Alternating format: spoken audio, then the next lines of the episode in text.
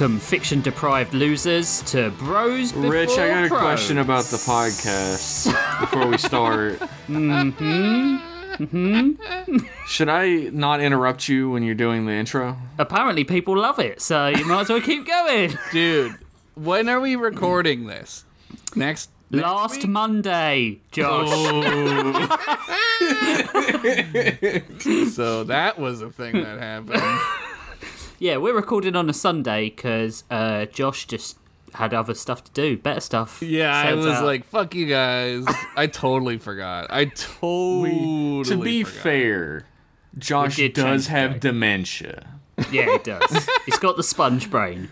yeah, it's No, it's we- so smooth. It's we moved the day. We Yeah. moved the day because Rich was going on his billion dollar Richie Rich vacations he's always Yep. going on. Yep. Yeah, where did you go? You didn't you stay at some kind of like, like, like Rockefeller, or was that? No.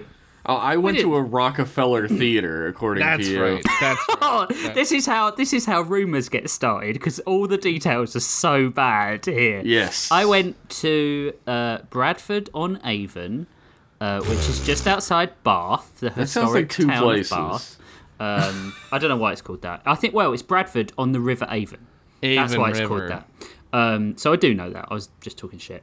And then uh, I came back, spent five days there, and then came back via Cardiff. We went to um, a town and only found out when we were there that it was Godric's Hollow from Harry Potter. What? Did and we you were like- see the statue in the cemetery? No, but we saw Harry Potter's childhood house, and Rachel and I were very keen not to buy anything that would potentially uh, they give sell any money Oh. to her. Shocking. So we so we went round and we said, "She doesn't profit from this, does she?" And they were like, "No, no, no. This is all like knockoff stuff." And we were like, "Okay then." Hell yeah! You can continue the intro now, Rich. I'm sorry. Oh, thanks. Yeah, yeah. I'm that was a not sorry, aside. but you can go ahead. Welcome to Bros Before Pros, a prompt based fiction podcast with two prompts, three stories, and infinite laughs. I'm Rich Masters, and with me, as always, are my co Bro Pros hosts. Try saying that three times fast. Uh, Jeff Pennington Hey. and Josh Henderson.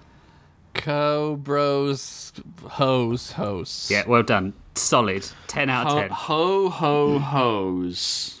I have a machine gun. Our prompts this week were zoos and ships. sure, that's a thing I did. Makes Yeah. sense to me. Or ships and zoos, because some people give me shit about that as well. well. I don't care which way around they go. What does it matter? Zips and shoes. Look, it There we go. matters. It matters to some people. I'm just not. I'm not saying who or anything, but it matters. does it, what does it matter? It doesn't. Um, I, I just find it funny, really, because every time we do the prompt bot, it's like one and then the other. But then when it, uh, the next time we talk about it, it's switched every single time, and I wonder really? why. It does Rich not has matter. dementia. sometimes, sometimes I change them because I do the art like the day uh, we record to get it out Oh of the God, I have to do that. Okay. do. and um, it's how it fits on the the, the artwork because sometimes it will fit one way better than the other or it will look right one better Yeah. one way so it's I guess me, I'll it's- find out. well, you will Um, Did you do it today or on Monday? Did I do oh what the Did it- art no the I was art, on I was on holiday and I passed that that responsibility on to Jeff and he's definitely already done it Oh, for sure. he's super super organized so organized, he So- wouldn't ever forget about the show. So like what are the people. what are what are the prompts of this episode? Rich? Zoolander and shipping your favorite characters? I was gonna say shoes and zips again but that would stick in the mind and confuse you it's zoos and ships My favorite ship is Rich is is uh Rijosh. perfect Just works. It No, does. no no notes. no notes uh Rim job. Well, that is that is much better. Um, Jeff, you're Mm-hmm. first up this week, so why don't you tell us a tale that makes us three our pants and poop our pants simultaneously? Two and three? That's a five, baby. Yep. Simple mathematics. Uh, I don't remember what I wrote, so I'll be discovering whether this is good or not at the same. same time you are. Yeah.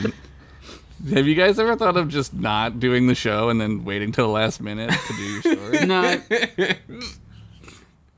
That did get a laugh out of me when you were like, "Oh, I actually haven't done the story." uh, the name of my story is "The Creature from the Hudson Bay," a Frankenstein PI mystery. yay! From the case files of Adam Frankenstein, private investigator, New York, New York, fall 1934, entries 5 and 6. Entry 5. Last week I got a call from a 9 to 5 working stiff from the suburbs, frantically saying he required my services. I ask him, What's the job? What's the problem? You know, my normal game of 20 questions, and he's outright bamboozled has no cu- clue what the hell I'm talking about, but that I should come to 123 slowly dying every day of my life avenue, suburbia. We all live there.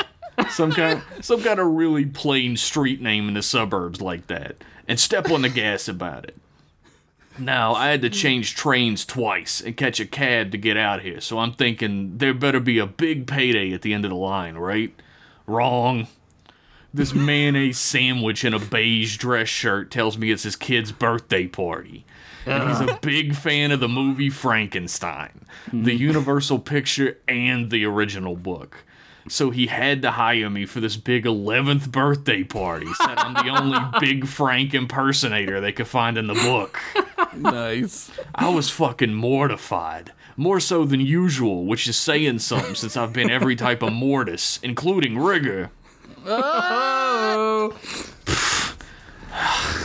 Anyway, the birthday cake was pretty good, and I made 50 bucks, so I can't complain about it too much, I guess. 50 bucks in 1934? That's like $7,000. he could go did- see like 17 Babe Ruth games. I, I didn't even fling any little girls into their tragic, untimely death in lakes. this time. That's good. That's good. He's growing. Entry 6. Ever since I woke up in some weirdo science pervert's basement, I've been spending most of my time trying to stay busy enough not to dwell on the questions that haunted my very existence back in my old life. that question being, what is it that defines a person's humanity? What is that ineffable essence, that touch of grace of God beyond the conscious? That's something f- that makes someone fully human. Am I inherently lacking this conceit because of my birth by the hands of an ungodly man? It would mm-hmm. be ironic not to be human, considering I'm jam packed full of the parts to make one, like a giant bag of party sized Chex Mix. It's poetry. But there is something that will always separate me fundamentally from everyone and everything around me. I am no masterpiece, nor fluke of nature. I am an abomination cobbled together by the fevered hands of a hateful clockwork mind, of a madman in the throes of delirium. I promise this self indulgent trip through my happy childhood memories will be relevant to this case later. Just tuck yourself in and stick around. I even end up fist fighting some kind of disgusting hell creature by the end of it, like usual, so it'll be worth it. Hey. so meta. I used to be a man fearful of God, but desirous all the same for his existence.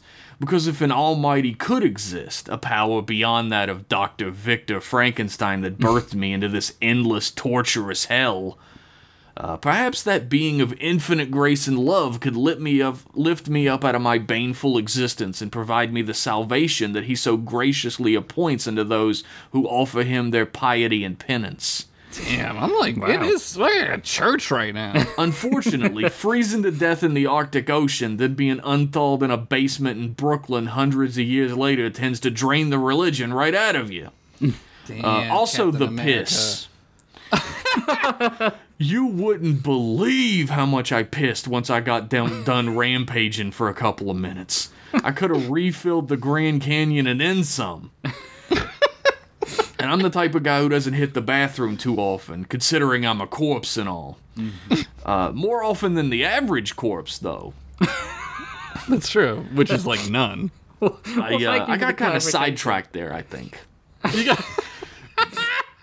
Uh, let me just get back to the actual fucking case, and we'll swing back to how this fits in later.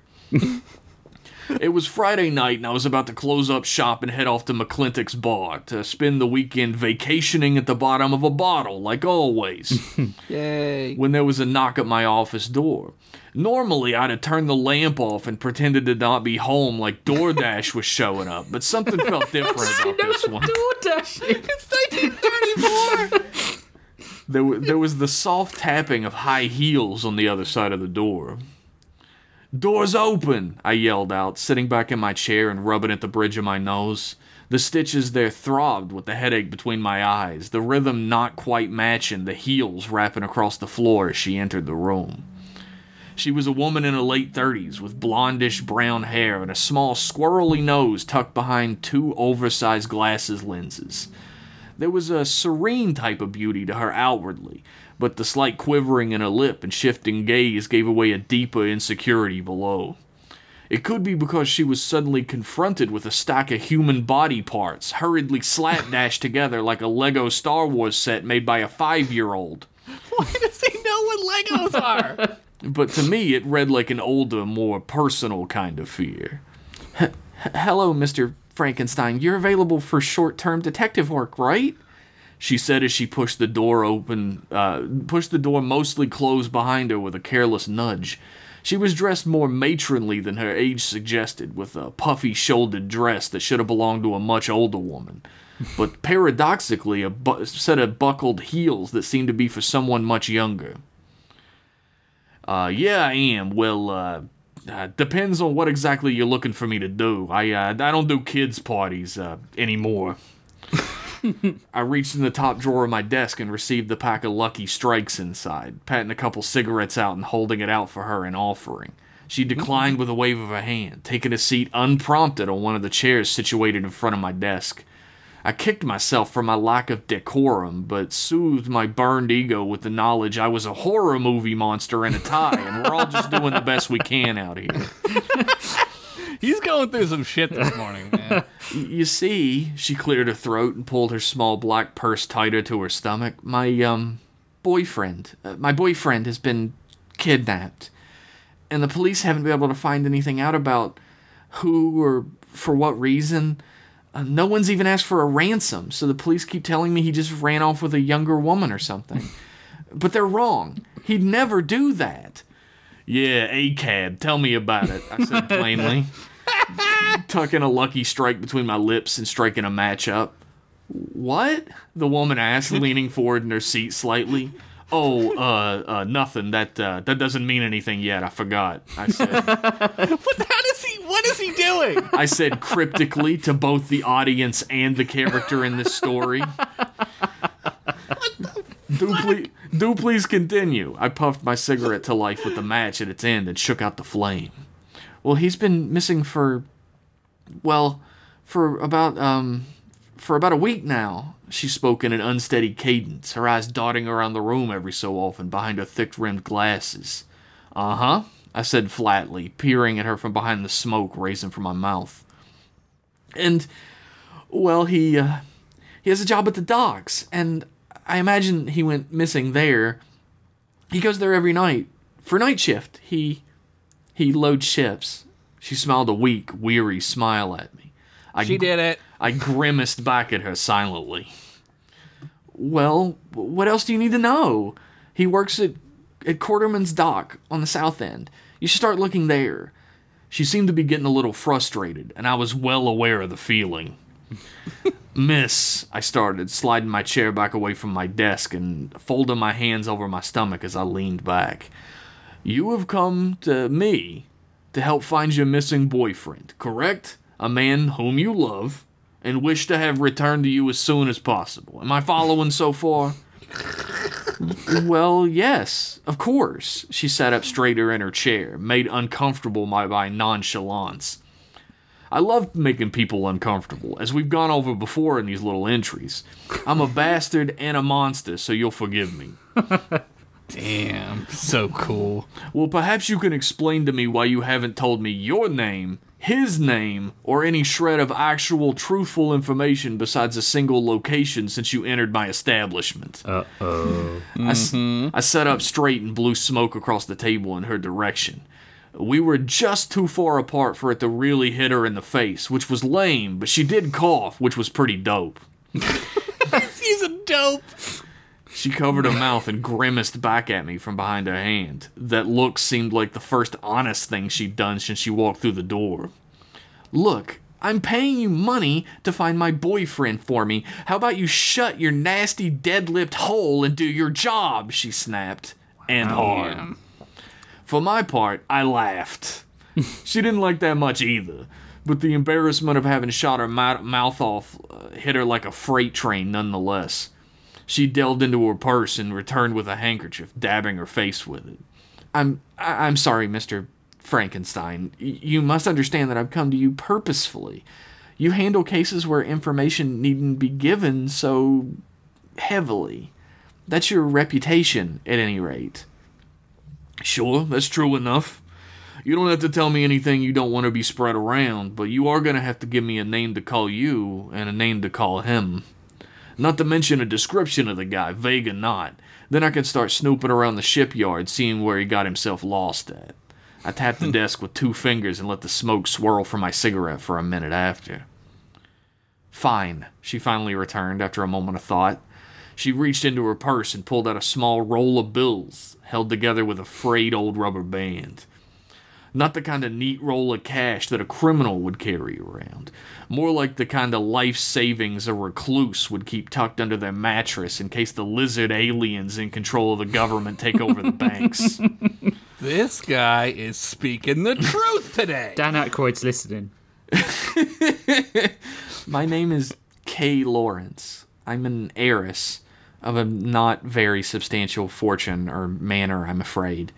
My father left me the third floor of an apartment building in Manhattan that hadn't been kept up in a decade, and enough cash to live on until I found myself a husband or died a spinster. He didn't care which. That's father's for you, I chimed in. True. Uh, I tapping my right hand fingers across my left's knuckles rhythmically. She didn't notice if I was giving off the vibe of not giving a fuck about the backstory and just went ahead and continued, even though I think I was really putting it out there.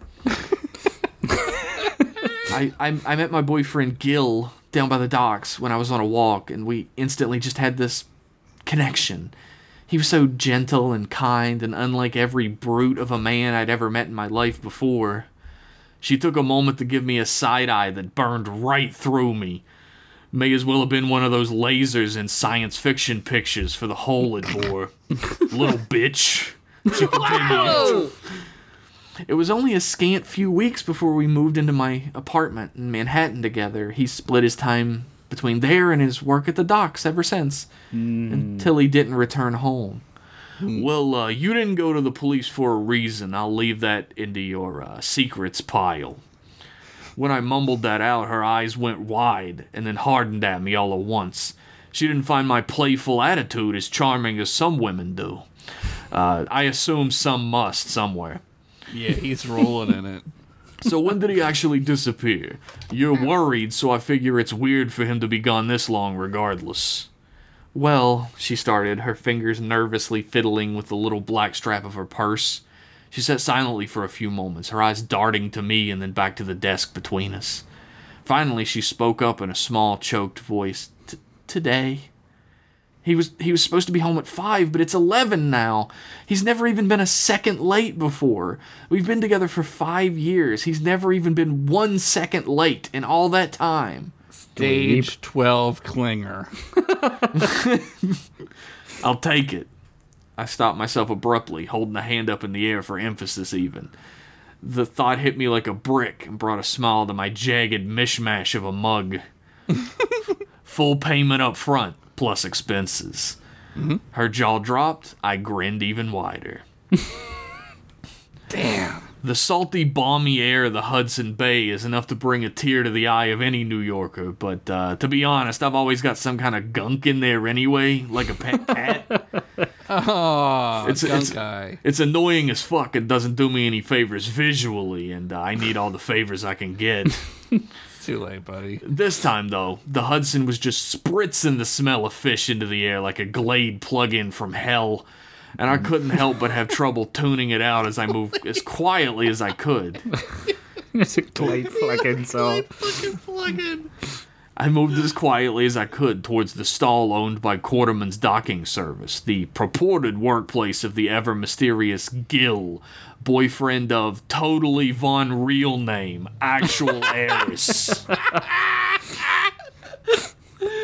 It wasn't hard not to stir up too much attention since it was heading towards midnight at this point and the dock was clear of anyone with a heartbeat at the moment.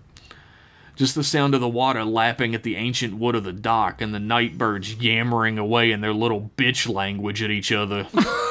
Morons. Wow, bird hate. This dude has like bipolar disorder, man. Quarterman's stall was locked up tight, so I figured it's about time to use the old five finger front door key and just smash my way in when a flickering light in the distance caught my eye.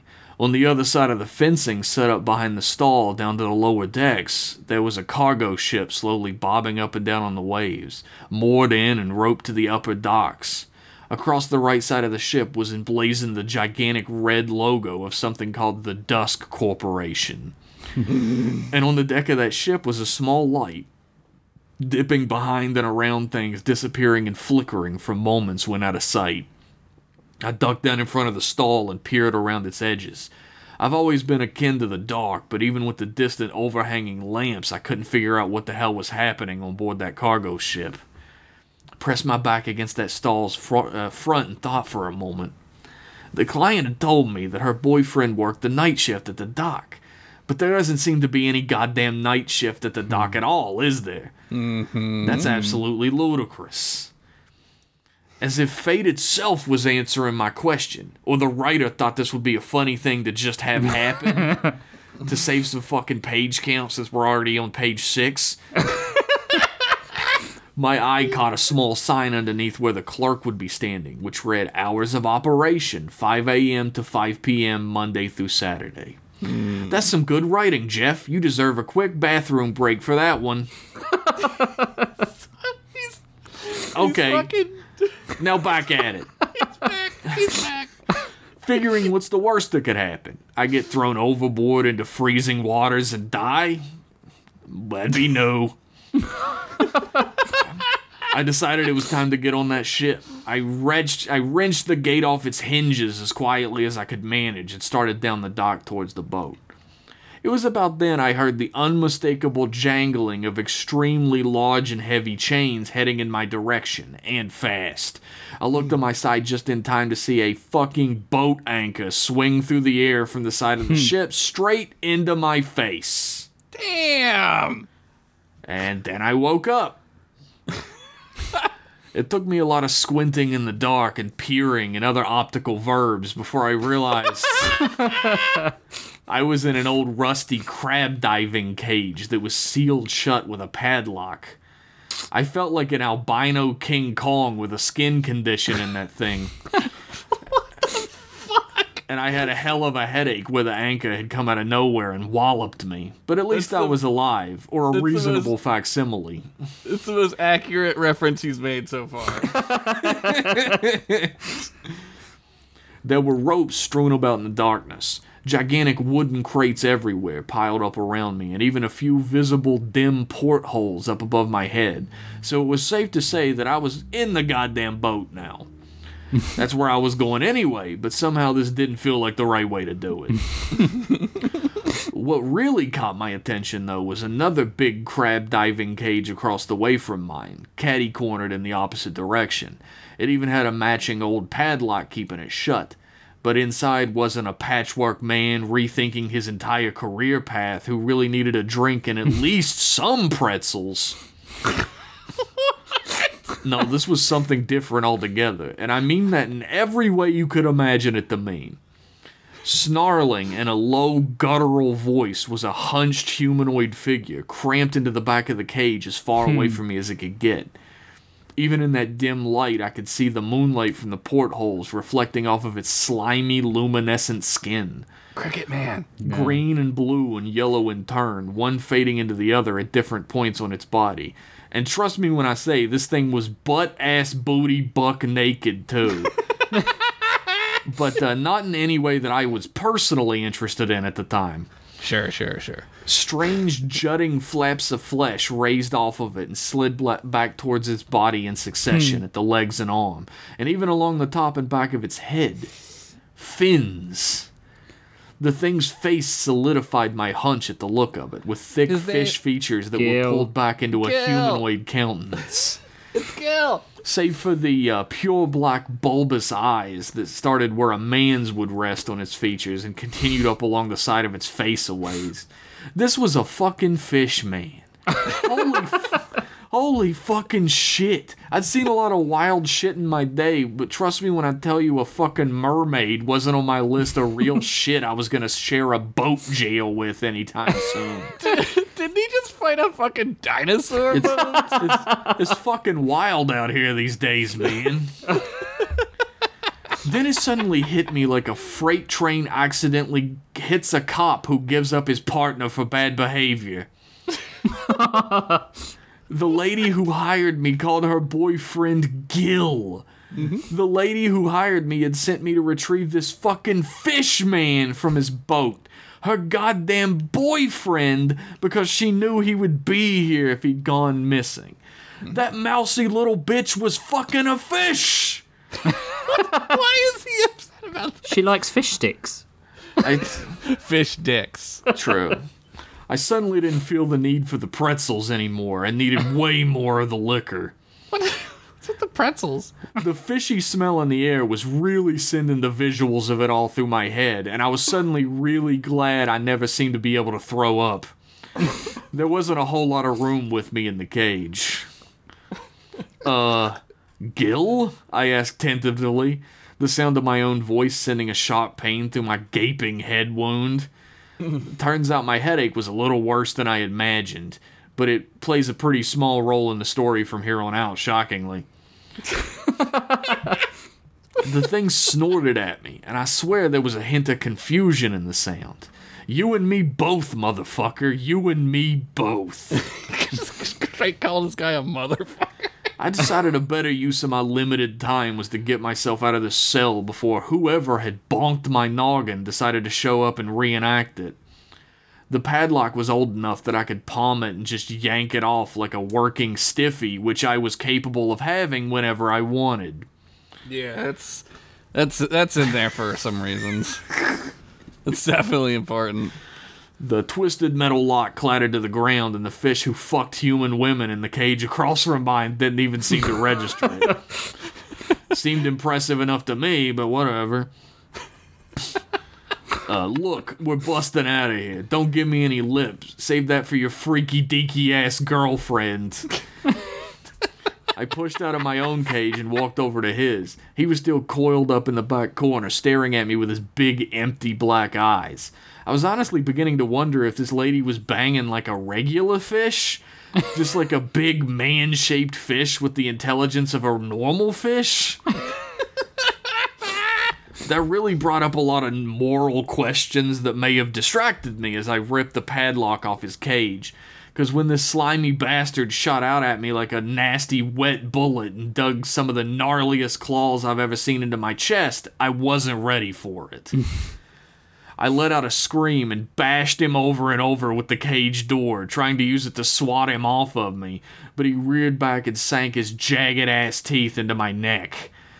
Dude, I know people date British folks all the time. How in the fuck are you gonna date something with this level of fucked up dental care? Wow. wow. I wrote that and knew I would get this reaction. Wow. Fucking shit. I got a little fed up at this point and gripped onto the guy with both hands, peeling him off of me like a fruit by the foot off a wrapper on a 90 degree day. AKA with tons of resistance. But he wasn't nearly as strong as I was, so he came off. Fruit By the foot. At this point, I didn't honestly know what to do with him. On one hand, I said I'd get him back to his fish horny GF for whatever nasty sushi they were gonna have together. but on the other hand, I was hurting, and I've legendarily not got the sweetest of dispositions. so I did what any blue blooded corpse man with a small business to run would do. I started wailing on the stinky bastard. I held him in one hand and just started bashing him in the face over and over again until he stopped moving and hung limp from my hand. When the red hot rage settled back down into my stomach, I surveyed what my fist had wrought, and, uh, oh shit, this isn't. Oops. Look, I'm sorry, fella. Look, you were kind of a prick, so I, um, I fumbled over my words, letting the limp body of the merman drop on the floor and lay still there. I had made the mother of all whoopsies, and it was looking like, like I would have a lot of trouble explaining it to the client. My panic didn't last too long, though, as the double doors at the end of the cargo bay flung open and six guys piled in, one of them in the front even holding an automatic machine pistol. Each one of these angry men was more jauntily outfitted than the last, decked out in white captain's hats and seamen's turtle sweaters and shit. It was jaunty as fuck, boys. It would have been pretty whimsical if the leader didn't immediately open fire on me. Bullets ate through the wood of the cargo boxes surrounding me, sending splinters and shards flying into the air like confetti. But somehow I managed to tuck and roll behind one fast enough to avoid being Swiss cheesed by Popeye the Sailor Man. Bullets flew for a couple more seconds before a husky voice rang out on the other side of the room. Get back in your cage and we won't pump you full of bullets and dump you overboard for the sharks. Haha, uh-huh. yeah, the old pump and dump, right, boss? A higher pitched voice chimed in. Then there was the sound of a backhand slap and then silence for a second. Then the first voice piped up again. You're going to the boss's island as his special guest. No need to worry so much. He always takes care of all the freaks in his zoo. Ding. What? I yelled back to him, taking care not to let my incredulousness make me pop my head out for target practice. A zoo? Yeah, you big nasty freako. The boss keeps a zoo of weirdo freaks on his private island so he can experiment on them and have all kinds of fun. the higher pitched voice chimed back in, cackling like a little sex weirdo at the idea of experimentation. There was another sound of a slap, accompanied this time by the higher voice apologizing in a whisper. The huskier voice continued, None of that matters. Either get back in the cage or we'll fucking kill you. It doesn't matter either way. I reached for the pistol in my shoulder holster, and of course it was gone. I had assumed by how cartoonishly stupid these thugs seemed to be that maybe they'd left it by accident, but no go. That was such an expensive gun, too. My It's American 1934. They just hand them out. my lamentations for my wallet didn't last long though. They were interrupted by a screeching inhuman sound on the other side of the box I was hiding behind. I couldn't help it this time. I peered around the side of the box, just in time to see the fish man ripping the throat out of the guy with the machine pistol with his jagged teeth. Get him, Gil. The pistol fired off into the air as the jauntily dressed man's body spasmed and shook, killing one of the other men who'd come with him in a spray of bullets. The remaining four men screamed bloody murder and began to run away. But the apparently fuckable fish man wasn't having any of it. He was on them like fish sticks on his girlfriend, slashing around his fin claws and gnashing them with his teeth. I, for one, took the opportunity to vault over the box, slide across the floor to the edge of the brouhaha, just close enough to, just close enough to scoop the machine pistol up off the floor. It was pretty easy to hit a target with this thing, so my bad aim be damned. I cut down the remaining three guys within an instant and was aiming for the fourth when he fell to the ground in a bloody mess before the tearing blades of the fish man coming out every orifice. Instead, I leveled my gun at the fish man, tilting my head and peering at him with purpose. Uh uh uh! Let's not get hasty here, fish sticks. Neither of us is trying the Titanic 2 here. Let's talk this out like reasonable children's nightmares. the fish man took heavy breaths, rasping in the air as if he couldn't get anything into his lungs. Didn't take a genius to know what was going on, but the slits along his neck rasping for air in and out like coughing could have taught the village idiot. I walked over to one of the high port windows and undid the ceiling bolt on it, swinging it open. It was plenty big enough for two men to slip out of, and this guy was pretty damn thin for having the kind of attack power he did.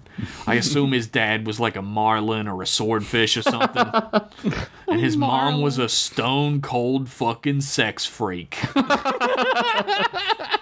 I motioned the machine pistol for the window, and he immediately ran full tilt and leapt out of it. The splash was barely audible below, but it was there, and it was time for me to make a retreat as well. By the time I made it topside and back down to the dock, he was pulling himself back up out of the water, and he eyed me warily, his dark, lidless eyes surveying into my very soul. You understood that I'm no beast. The voice that came out of this thing shook me to my core. He sounded like an English professor at a community college. The level of meekness and softness didn't befit a guy who just got done chewing someone's vocal cords out of their neck. Uh, yeah, your uh, your girlfriend sent me to find you. I'm a private eye. I managed to stumble out, tucking the end of the machine pistol awkwardly into the shoulder harness for my 357 Magnum. It suddenly dawned on me that I was gonna have to go back into the boat and search for the damn gun. Did I have time before cops showed up to pretend like they did anything for a living? ah, Kay sent you, he whispered, his meek collegiate voice really sounding off as he wiped away the last bit of blood and viscera that remained on his chin. I am sorry. I did not recognize the humanity within you as well. Oh, uh, well, uh, I trailed off for a moment, trying not to let the old questions reawaken, and failing, as they began to burn in my chest again. I smiled as best I could and did what I always did joke it away. Hey, probably all the corpse parts getting in the way, huh? Yep. The fish man studied me with his glass like black eyes, reflecting onto me a coldness that I couldn't tell where it originated. From his gaze, within the reflection of my own eyes, could not tell. He simply repeated himself after a moment I am sorry. Though it seemed he was sorry about something deeper than skin this time. I retrieved my gun and returned to my office with uh, Gil, who never told me what his real name happened to be or if he even actually had one. We didn't swap origin stories or even talk at all, to be honest. We walked many blocks in silence and shared one of the most awkward taxi rides of my life. Frankenstein and a fish man in a taxi. Not only for the two of us, but especially for the driver. I tipped him pretty well, I think. Miss Lawrence, my client, was overjoyed at the return of her fish boyfriend, and I made certain not to look anywhere close to them when they kissed. but I'll share with you straight up, it was the most disgusting sound I've ever heard in my life. And I've fought a mummy, zombies, and all kinds of other shit I haven't even written about yet. Shit was nasty. I got paid up front, didn't lose my gun, got reimbursed for my cab ride, and even got a bonus for the safe return of Gil. Overall, this was my most profitable case yet by a long shot. was this the only case where I got paid so far? Fuck, man, I hope not. I think the moral of this one is you can't run away from yourself forever. Those questions at the very core of who you are and what you want out of this life will always burn inside of you, and there may not ever be a question, an answer for them. But if a freak like Gil can find true love with a woman like Kay, who'll do whatever it takes to find him and get him home with that kind of fervor after only six hours missing, well, then maybe there's hopes for freaks like me as well. I also learned what a fetish is. Yucko. Yucko! Case closed. That was great. That might be my favourite one. That had real That's- Hellboy energy. yeah. Yeah. Thank you, thank you, thank you, thank you. I, it isn't as funny as by other ones, but I thought it, it was it was You're a full of- legit good mystery story. Yeah, I love it. talking about fruit by the foot and shit. Um, uh, it's that thing of the moment you said his name was Gil, I was like, okay, I see where it's going, but it doesn't matter. I want it to get there as quick Yep. as possible Yep, because I let's want that to go. I really thought about not calling it the creature from the Hudson Bay because of that, but I was like, ah, it doesn't matter. Yeah, like it was Black great. Lagoon. Yes. It was so good, so good. Very much. Like I saw it in that Mignola sort of um, black and white, really ink heavy as you were like reading it, and I I could not get that out of my head. Like light shining down from the portholes and stuff like that. It was Yeah. really great. Well, that's Like killer. Sin City, where it's like over oversaturated. Yeah, with- yeah. Right. Yeah. That's that's good to hear. Like Franken Adam Frankenstein is pretty much half um, Philip Marlowe from Raymond Chandler mystery novels and half Hellboy. Of Hellboy, yeah. So that's absolutely perfect. It's really super obvious to uh, anyone who knows you that when you read these that you are an artist. I, That's the highest praise I can give you because you write in such like lurid prose that it's really really easy to see even if you don't have that sort of like mind's eye sort of description thing that people a lot of people have you can see it it's really great Yeah. Well, he damn, thank notices you. things that like only an artist would notice, right? Mm-hmm. Yeah. Like the way things look and the way Yeah. they sound, and you know, yeah. like the mise en scène of it without trying to sound too fucking Ooh, pretentious. the mise en Oh, scène. that was that was quite hoity and a little Guess, toity. guess who just watched Citizen Kane? No, was thank you. That's Caine. that is a that is a great compliment. I am very thankful for that. Thank you very much. My favorite part was all the funny references. Yeah, I love how omnipresent prescient he is. Um, Yeah, that I, I threw I threw in the specific line he like he said cryptically to the audience, audience. Yeah. and the character in the story. yeah, like he's Something about Uh. the fact that like the conceit is that he's writing in like a a journal. journal. Yeah, But like he keeps talking like people are he knows people are reading it. Yeah, yeah, So I just decided to make him weirdly know a lot of shit he shouldn't know as well. Well- Nothing's funnier than the self-referential, like Yeah. that we're doing a podcast Yep. about stories. Like that's funny as fuck, right? Because the whole thing is ridiculous. The Yeah, whole show yeah. is ridiculous. it's a ridiculous ass show. and if our characters know that as well, it's better for them. Yeah. Yeah. Just everyone get on the same page. Oh man, I like Frankenstein is my favorite character. I think he's he's very swiftly overtaken Pavlov. Yeah. It's just I like agree. it's Flinch like having suck. Hellboy. Yeah, well, yeah, you, there's always a love for him because he does suck, right? You always love the characters that suck. Myrtle Smelly is pretty high Yeah. up there for me. Yeah. Merle, same. Merle Smelly is like if if Flinch thought he had his life together and was just a really upbeat guy. Evil fly man, Myrtle Smelly. That's mean- how I think of her. So I think of her like Irma from the Turtles TV Yes! show mixed Yes! with a Pez dispenser now. Oh, very true. Irma. Oh my god. Yeah. I was gonna. s- I I was gonna based- say Irma earlier based on the K. I was Yeah. like, is K Irma?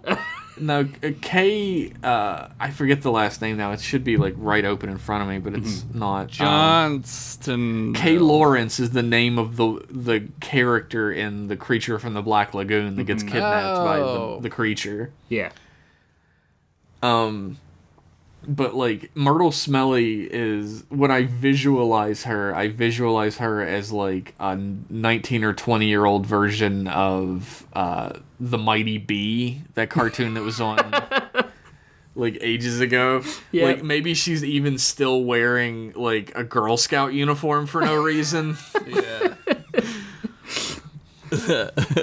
I guess the only thing I've said about her is that she has glasses, braces, pigtails, and has a uh, like a. She's gonna have a neck brace on from now on. and that's it. You don't need to describe her. The way Yeah. she is a character, you can just see her, right? Like you just know her because of how she is.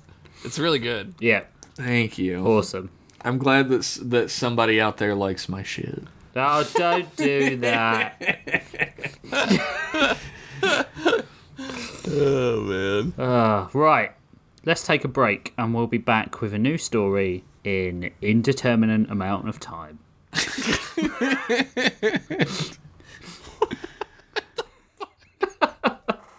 not going to say a time. Would you just get back from vacation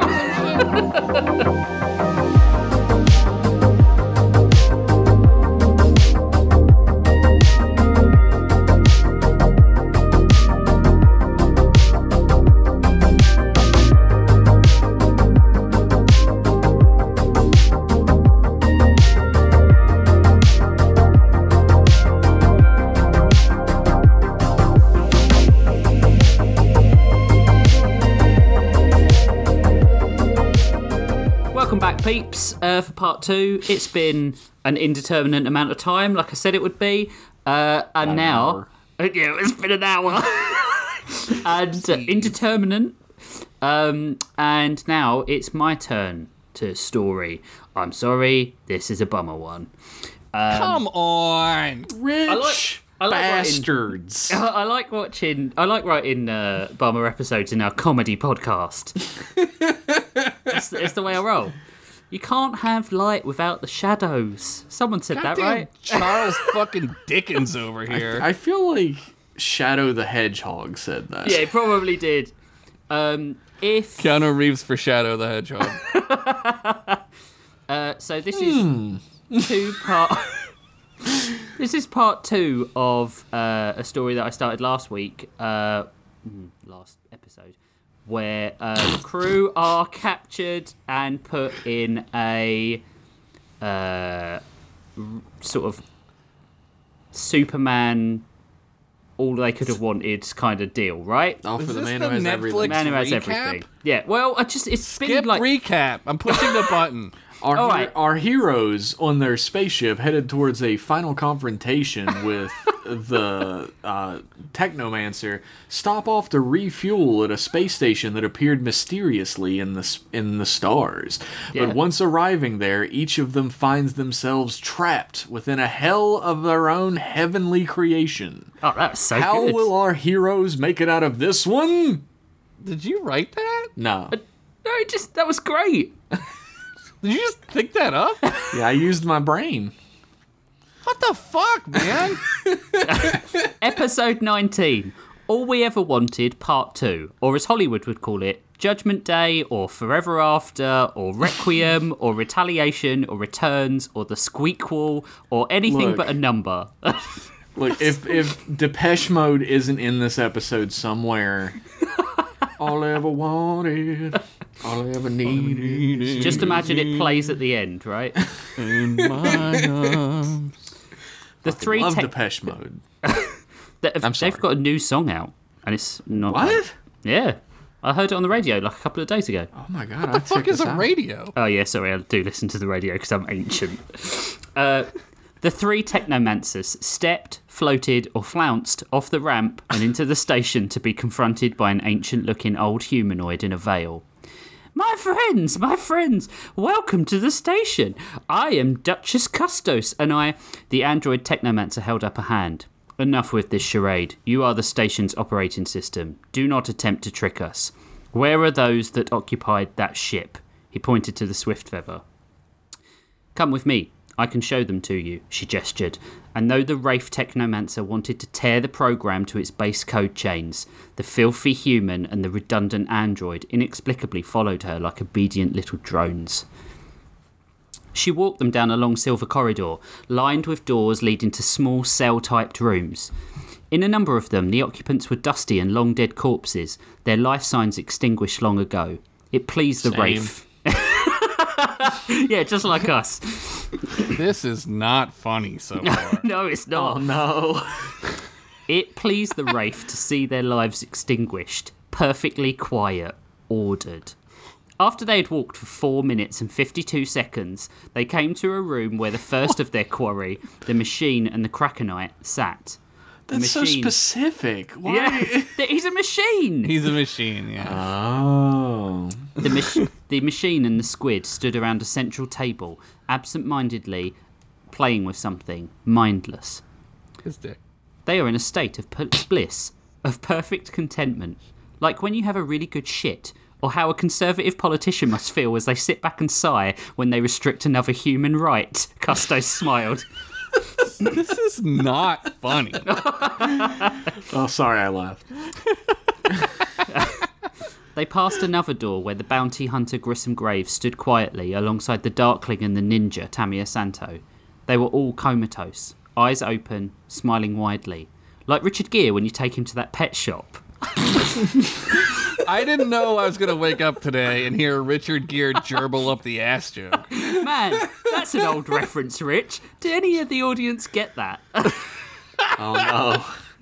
I just got sniped. No scope. The next cell had the gas bag blotch in it, and in the next, the Omniseer and the Nexus, who cradled a grey tube sock that must have been Lord Hijoki of the Photonic Blades. And in here we have the Brat and his pet watch, the artificial intelligence of the way station pointed to a room where Lionel and Ellie sat still in a chair. Do you know who we are, system? Forex Santo, Tamiya's father and the humanoid technomancer of his reality, sneered. We are the eventual rulers of this omniverse. We're here to kill those that might stand in the way of our quest for harmony. Um, what harm will they actually do here? They cannot go anywhere, they cannot do anything. They could stay, away from your plans. The Wraith felt what passed for blood boil in their. That was a terrible sentence. The Wraith's blood boiled in what passed for their veins. There you go. Unacceptable. They humiliated me, tried to kill me. I will stand above their bodies as they bleed out onto the floor and watch them see the last image of my smile burned into their dying thoughts. Jesus fucking Christ! Well, you're a psychotic little thing, aren't you? I'm going to have to try hard to make you happy. Maybe I'll cast you in that new Harry Potter HBO series that no one wants, and you can take joy in working for a massive TERF. Fuck you. Why are they doing that? That's a good ass question. I'm thinking it's so they can reframe the whole thing as a anti-trans thing, but that's just my. Oh man, that would be so. What did HBO do? They wouldn't do that. I don't think they would pass down the opportunity to get some money, right? I think I think it is. Uh, J.K. Rowling has got such a huge fucking hit to her purse since this, since she became like a mouthpiece for the TERF movement that uh, she wants more money now. She needs to get a new stream of money in. So Yeah. I like money. Well, we need to write a shit story about wizards then. Oh fuck! I already do that every time. we do the show. I was gonna um, let you make that joke. Thank you, thank you, thank you. Or you could just be a real sadist and join the police force. I knew it. I knew it. It's got to be the one-two punch, baby. ACAB, baby, baby. baby, baby. the police. no, these ones stay with me, I think. Part of my menagerie, my zoo. And now you three can and now you three can join them. I mean, why leave? The future you want can be obtained right here. Wraith Wraith burst into a ghostly and furious flailing of tendrils and cloak. We will tear this station apart piece by piece before we submit to this. Android held a hand up. Patience, Wraith. Let us hear Custos' proposal before we refuse. Forex Santo nodded. I, for one, would like to obtain my needs without having to kill my own daughter if possible. Wraith looked from one to the other, suddenly baffled. What the hell is going on here? Lionel woke to the sound of birdsong and bees buzzing, which he thought, owing to a poorly planned sexual education conversation with his mother, meant they were like boning down like 24 7. Damn. Wait, wait, wait, wait, wait. Explain That's that not joke. true. Not, not always. It explained his irrational hatred of those promiscuous flying critters through his blue-balled teenage years. The sun cascaded through the curtains and created one of those cool bars across his face that if you were in a 60s television show meant you were super fuckable. True. He turned over, and there Ellie was next to him, still sleeping. He looked at her for the appropriate amount of time to watch someone sleeping so that it wasn't creepy as balls, which is about 0.2 of a second. her dark hair fell across her eyes to land at a button nose flanked by freckles that dotted her cheeks. They had been so lucky to have found her a human body to transfer into, and even luckier that the Technomancer had turned out to have a conveniently placed off switch that only Lionel could have found. Yeah, this is great. this is like fucking Ernest Cline fucking holodeck shit. Ah, they had paraded him around that day, calling him hero. But in reality, weren't they all heroes? A family of heroes. he, sup- he supposed he had to get out of bed at some point. The guys were coming over today. Grissom had promised to bring over Draken meat for the grill, and more importantly, not be obnoxious. Tabor could be here for already for all they knew. Blotch and Barthor were getting here about one, if the hunting was good. Ludwig would be early, of course. There was no point being the leader of this town unless you could take a few hours off.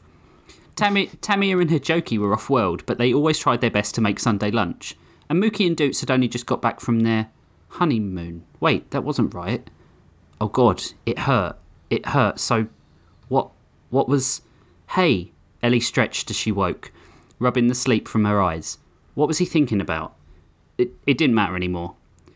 She was so beautiful, everything he had ever wanted. But it didn't even mean physically, although Ellie was certainly easy on the eye now. But even if she were transported back into the watch today, he'd still love her just as much. It's as if they were sculpted for each other, as if the whole world had been created for them. Wait, what? Where was he? Are you alright, Daydreamer? I'm. Yeah, yeah, I'm, I'm fine, Ellie. He liked that they didn't do the babe, sweetheart, sickly shit. They used each other's names. The, Wow, fuck you. the sound of it in the other's mouth somehow better than any pet name.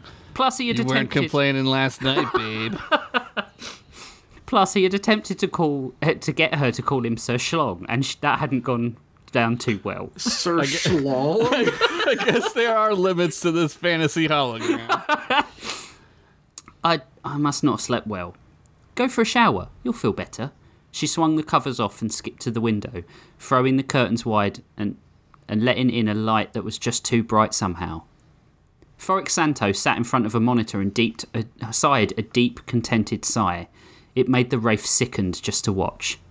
This is perfect, Santo muttered. she can happily hurt who she wants, but she can't interfere with our plans at all. The universe's demise goes unchecked. But our plans weren't being aren't being realized, you fool, the Wraith spat, frustrated. This is literally sitting here and doing nothing. The android stood on the other side of the room in front of a holo projector. He quickly moved his hands, creating calculations and diagrams. Not so. I can plan the minutest detail here, so that our plans can be perfect. This way station will allow us to catalogue prey, keep genetic coding so that we can re- rebuild the universe in our own image. We never wanted to rebuild, or just stop the growth. We wanted to slaughter. The Wraith stopped, took a breath. You lied to me. Your plans are not for the end of life, not any time soon anyway. Custos put a cooling hand to the Wraith's shoulder, one that made him temporarily forget why they were doing this, but they shrugged the crone off. As I told another recently, it is useless to resist me. Everyone gets what they need here. Not hmm. I. The Wraith whirled on Custos and tried to attack, but lunged through an illusion. I am not surprised. There is a hole in you, Technomancer. I can temporarily satiate the others. They have aims, objectives. All you have is hate and emptiness, a bottomless bucket you keep trying to fill. You can stay, a visitor to my little zoo until you waste away. She left the Wraith alone, and all he felt was a white hot rage that threatened to boil them inside out. How dare she take their revenge? They wanted Swiftfeather's whole team, even the extended ones. Graves, the ninja, Lionel, and.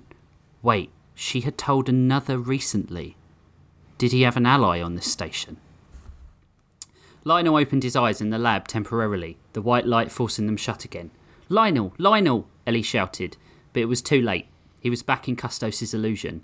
A short life in his idea of heaven, just like the rest of the crew. What were they trapped in, she wondered? What horrors disguised as paradises had Custos built for them? Grissom was in an orgy of blood and violence, no doubt. was was Lionel doing that Christopher Walken Fatboy Slim video he liked so much? Maybe.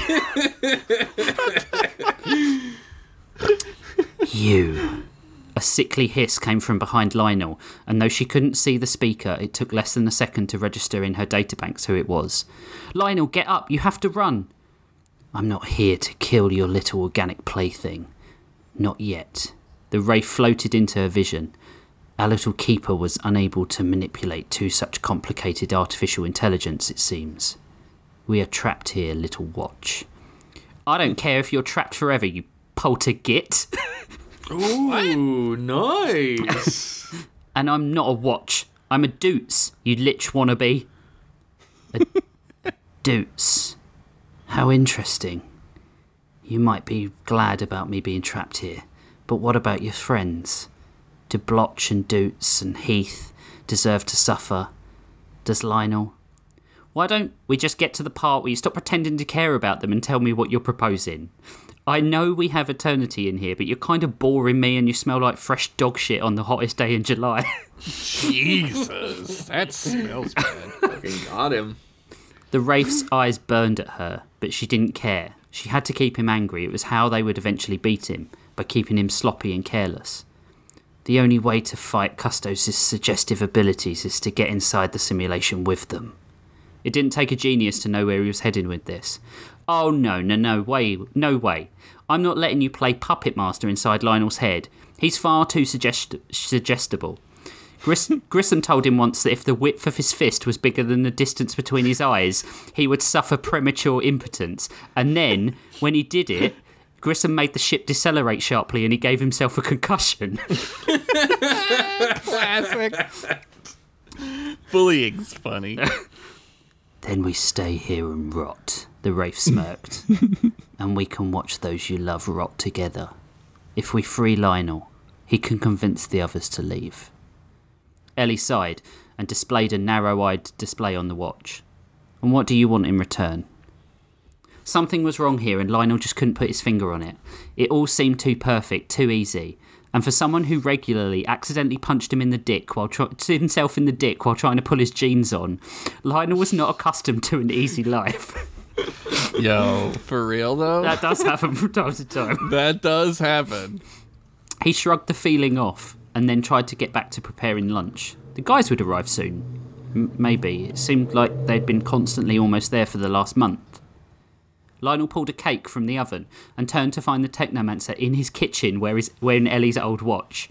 He stood there a second, the tin burning through his gloves, until it burned his hands. He dropped the tin and screamed.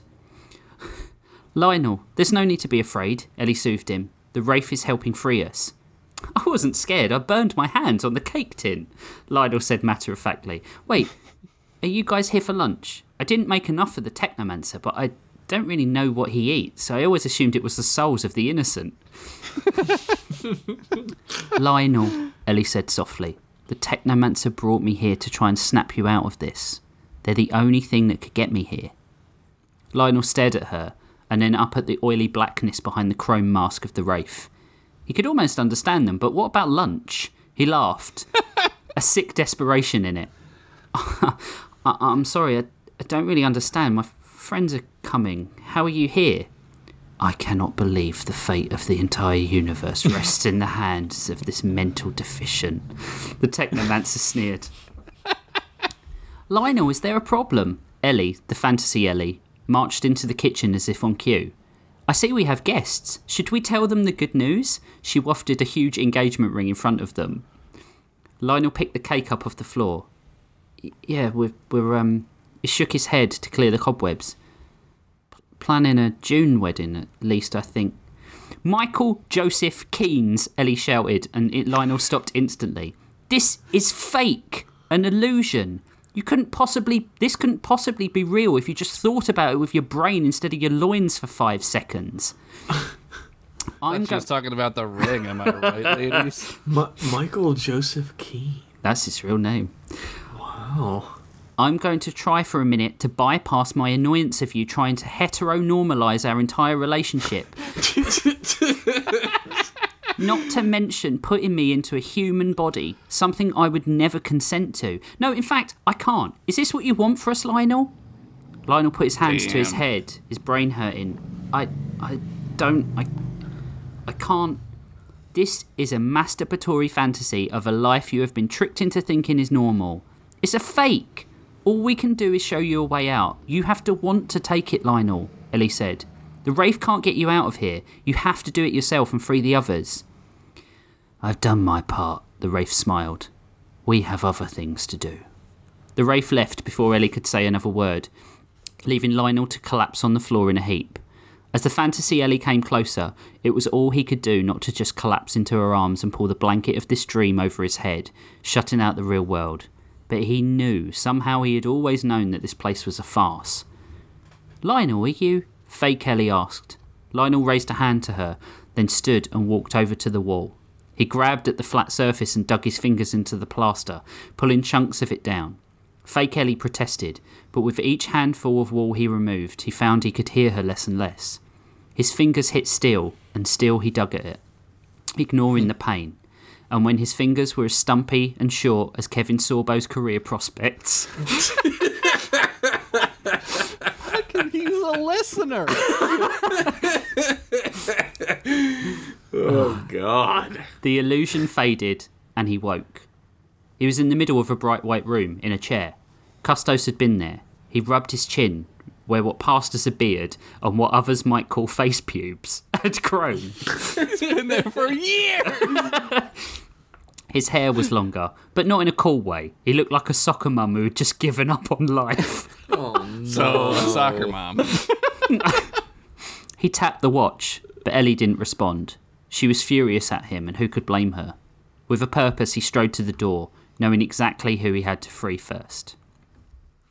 You see, I get a better swing if I pull from the hip, Tamia said as she arced through the air with the photonic blade, carving the body of a technomancer in twain and turning him, him into the humanoid equivalent of a banana split. Delicious. Surely you get more length if you swing from the shoulder. Tabor wove between two technomancers and skewered them with two spiky arms, making the most unappetizing kebabs ever made. I'm so hungry, Rich. These like flesh kebabs, flesh ice cream, really getting Josh hungry. Mm. oh my god, I'm so horny. I mean, hungry. Trust a guy to worry about length over effectiveness, Tamia laughed. Backflipping over a charging technomancer and slicing it from leg to neck and creating the galaxy's longest ass crack, which Grissom Graves, which Grissom Graves immediately shot red hot laser bolts into as if he were trying to fuse it shut. That one was already now I'm dead. really hungry.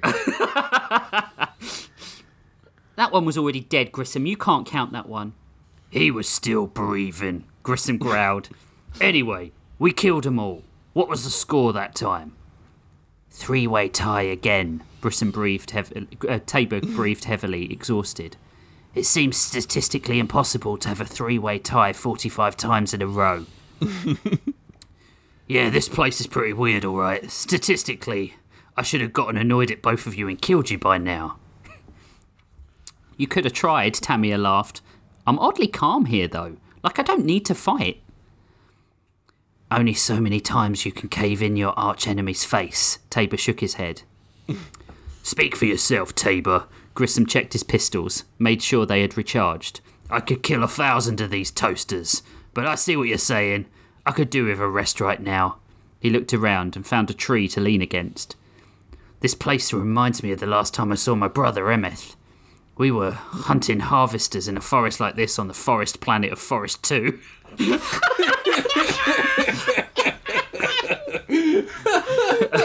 Hilarious. and we were separated. A wave of harvesters took him. I only found his guns as I felt, fought my way through to him. Weird. I never told anyone that. Guess I'm maybe coming to terms with it finally. Tamia sat cross legged. It's tough being alone. It takes time to process. When I find when I found out the Blue Raven salvagers were a front from my dad, the the Technomancer, I mean, it took meeting Hijoki and you guys for me to feel like I had a family again. She sniffed and felt tears she probably should have cried months ago. She wiped her face delicately against her bulletproof tactical ninja assault suit.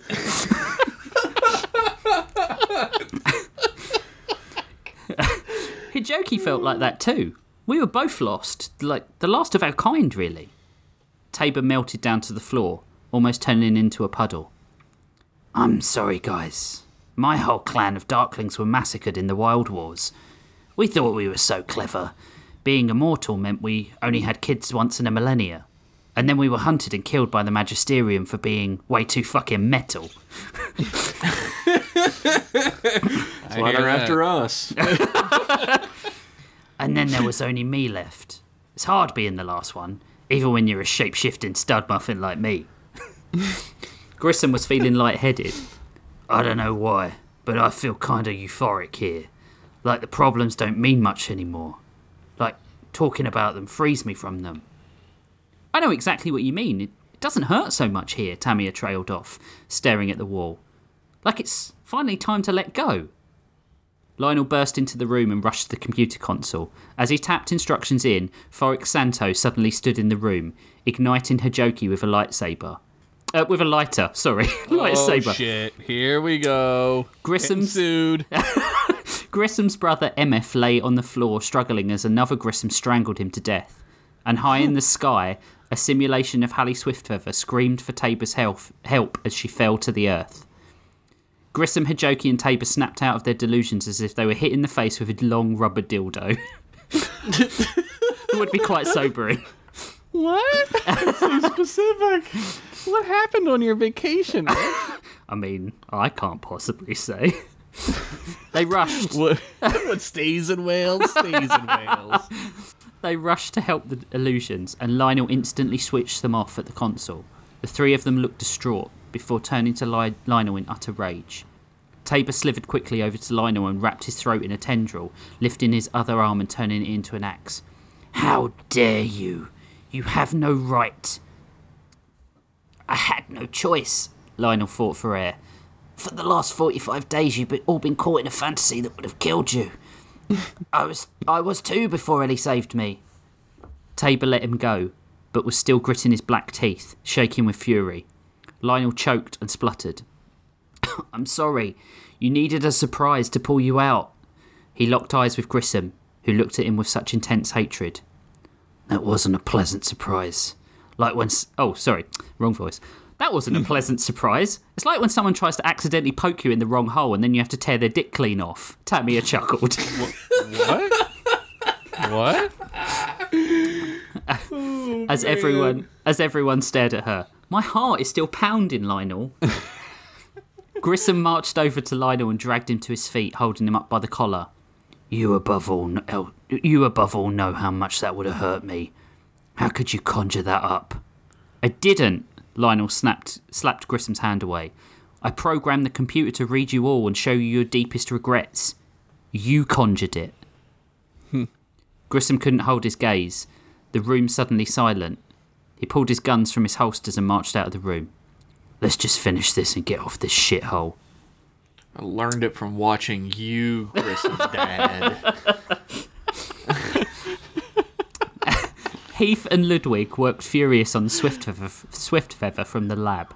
They'd fixed the slip drive and the hull breaches, and had even planned a bitchin' hot tub that had those jets in the good places. Don't look at me like that, you know what I'm talking about. That's so weird. That is so weird that you said that. That's you'll you'll see. You'll see. oh no. That's so weird. They were now working on offensive systems, despite Ludwig joking that they had enough offence already with Blotch, Tabor, and Grissom aboard. Ludwig couldn't remember. Ludwig couldn't remember the last time he had enjoyed himself so much, and Heath was sufficiently beavering away deep in thought, content. They'd nearly completed their work hundreds of times already, but no sooner had they designed a new weapon, another idea had come to them, and they had gone back to the drawing board. It was a cycle of design and innovation they were both loving. I don't know why we didn't see it, but this just simply won't work, Heath. Ludwig tutted, still smiling. What in the heavens made us think that bayonets on a starship would be effective? Also, I do not know. yep. I do not know. But it is better than our previous idea of two giant screens on the side of the ship that displayed offensive language. Heath shook his head. How did we ever think that would help us against the. What, what was his name? The techno thing? The others. Um, Mookie and uh, those guys. They might be able to give us a few ideas, do you think? Ludwig rubbed his head and thought of the crew. He couldn't even picture their faces anymore. I am compelled to just keep working, Ludwig. I feel we will find the answers soon. Do you think if we covered the ship in Tech Nines that might help? Fucking awesome. Heath placed a model of the ship on the table between them, and Ludwig became instantly fascinated with the concept. What about if we just developed some sort of machine that turned idiocy into energy blasts? We have enough of that to power a fleet's worth of weapons. Damn. Oh no, Heath shook his head. Idiocy based weapons were banned after the Joe Rogan podcast viewers nearly took over the galaxy in my universe. During the podcast wars. They were simply too stupid to beat. oh, you goddamn Poindexters, Grissom said as he burst through the doors with Tabor at his heels. You're exactly where we left you. Tabor looked at the model on the table in disgust. Have you just taped a couple of submachine guns to this model? How the hell does this improve the ship in the hangar bay? Or is it. Is it this model you've been working on this whole time? Ah, that is, we we were trying to. Ludwig scratched his head with his tentacles. Heath? Heath looked at the small model of the ship they had been working on for the past 45 days. God. I. I do not. Oh, fuck this. Grissom picked up the model and smashed it against the wall. Ludwig instantly felt the fog that had been clouding his brain lift. We were working on a model? Ludwig shouted incredulously. I feel somewhere somewhat abashed by our lack of, well, anything related to progress, Heath said. Custos. Would I be as correct in assuming she had something to do with this? Tabor laughed. Looks like she's given us all what we wanted aggression, catharsis, for, for some reason, model building. The dirtiest fantasy ever. But now we're free. We need to get out of here. The Wraith slithered into the room that they had left Forex Santos in, a room of monitors where he, which he stood in front of. Half the monitors showed scientific data regarding the heat death of the universe projections, plans, calculations. The longest game one could play that wasn't that fucking skipping game in Super Mario Odyssey. I mean, when are programmers going to learn that very few people actually enjoy those sorts of challenges? Pressing A a hundred times in a row is not peak gameplay, Nintendo. Damn, dude. This dude hates that. It's not the first podcast I've talked about this on with Jeff. Uh, no, it's not. And again, I will say I, I dislike the volleyball section a lot more. I was fine with the jump rope. The other half of the monitors were devoted to scanning the multiverse, watching his daughter and her various counterparts in the multitude of universes she was present in. Are you happy, Forex? The Wraith whispered.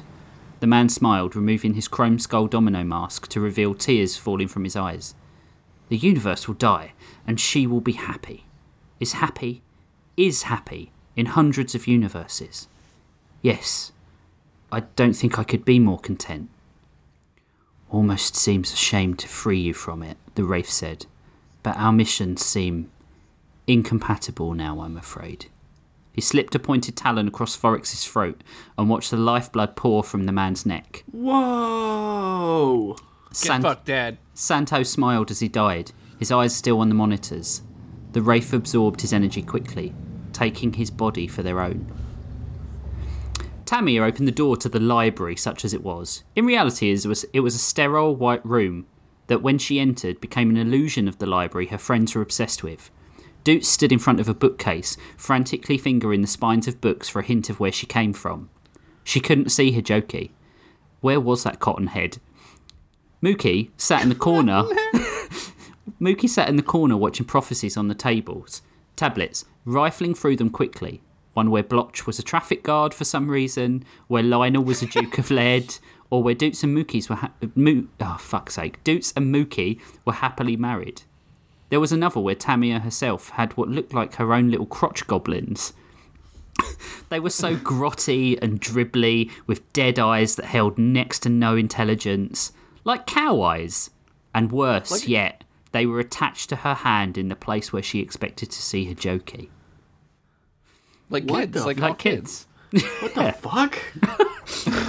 No, she decided. No, this was unacceptable. She would kill everyone in this station before she would replace Hijoki with some horrid little snot-faced, snot-faced gremlin.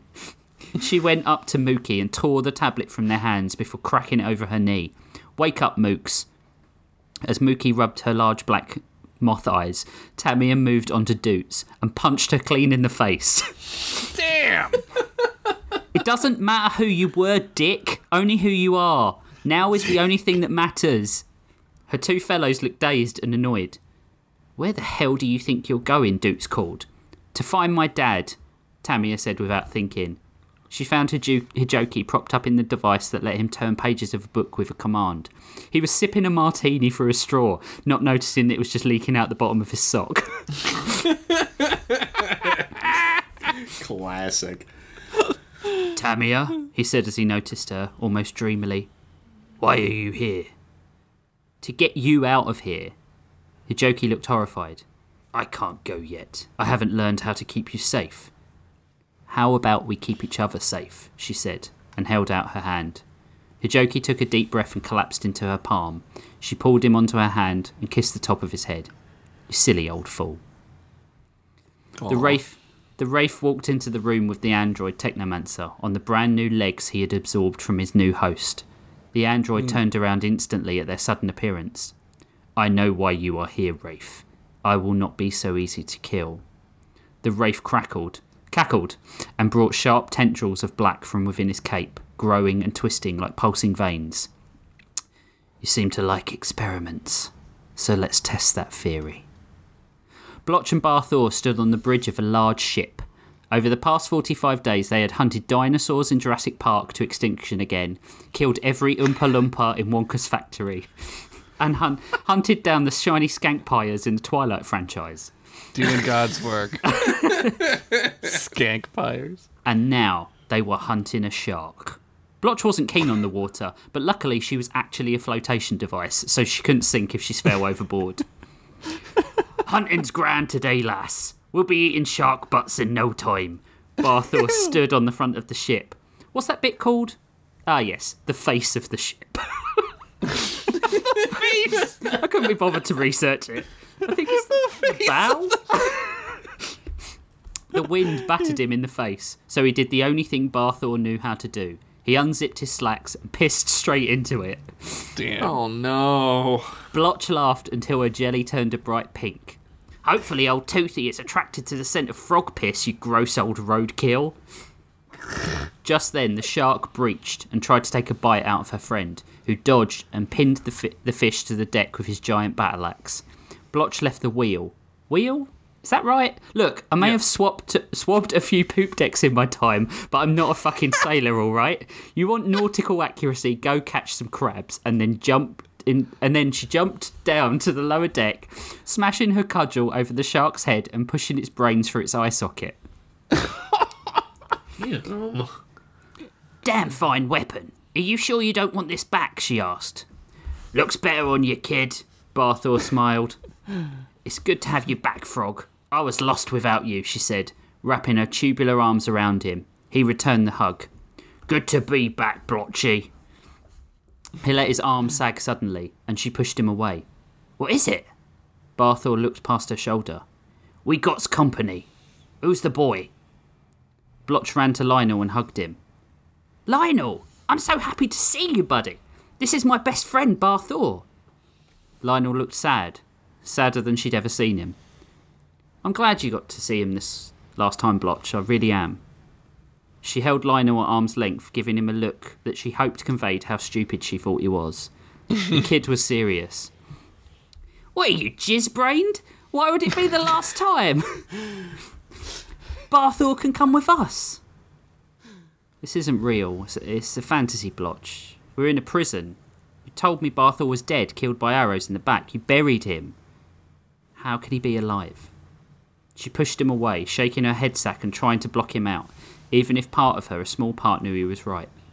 No, I won't believe it. I won't. We're together again, and that's all that matters. He's not real, Blotch. Lionel held out a hand to her, but she refused to take it. Bin the kid off and let's go hunt some more monsters. Barthor laughed as he pulled the axe out of Jaws's head. I don't care.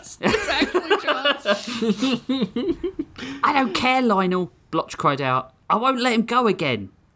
Lionel frowned. Blotch, you either say goodbye now or I turn the simulation off and take the chance away from you. Blotch glared. You wouldn't. Lionel moved towards the door he had come from, that was seemingly floating in midair. You're my friend, Blotch. I can't let you live and die in a fantasy. Blotch fell to her knees. But I don't want to live out there anymore. What sort of friend wouldn't just let me die? The best kind. Now say goodbye. He left through the door. Blotch turned to Barthor, who narrowed his eyes. You not coming, kid? Blotch looked skyward and took a deep breath. The biggest bit of me is, but I gotta say goodbye for a bit. Well, you know where to find me, Blotchy. Barthor offered his hand and Blotch took it. They did that homoerotic handshake arm wrestle from Predator that no one seems to like to point when you point out that it's super gay. Dude.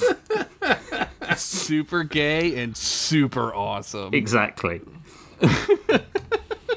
you know where to find me, Blotchy. Yeah, in between a skank troll's legs. Blotch smiled sadly.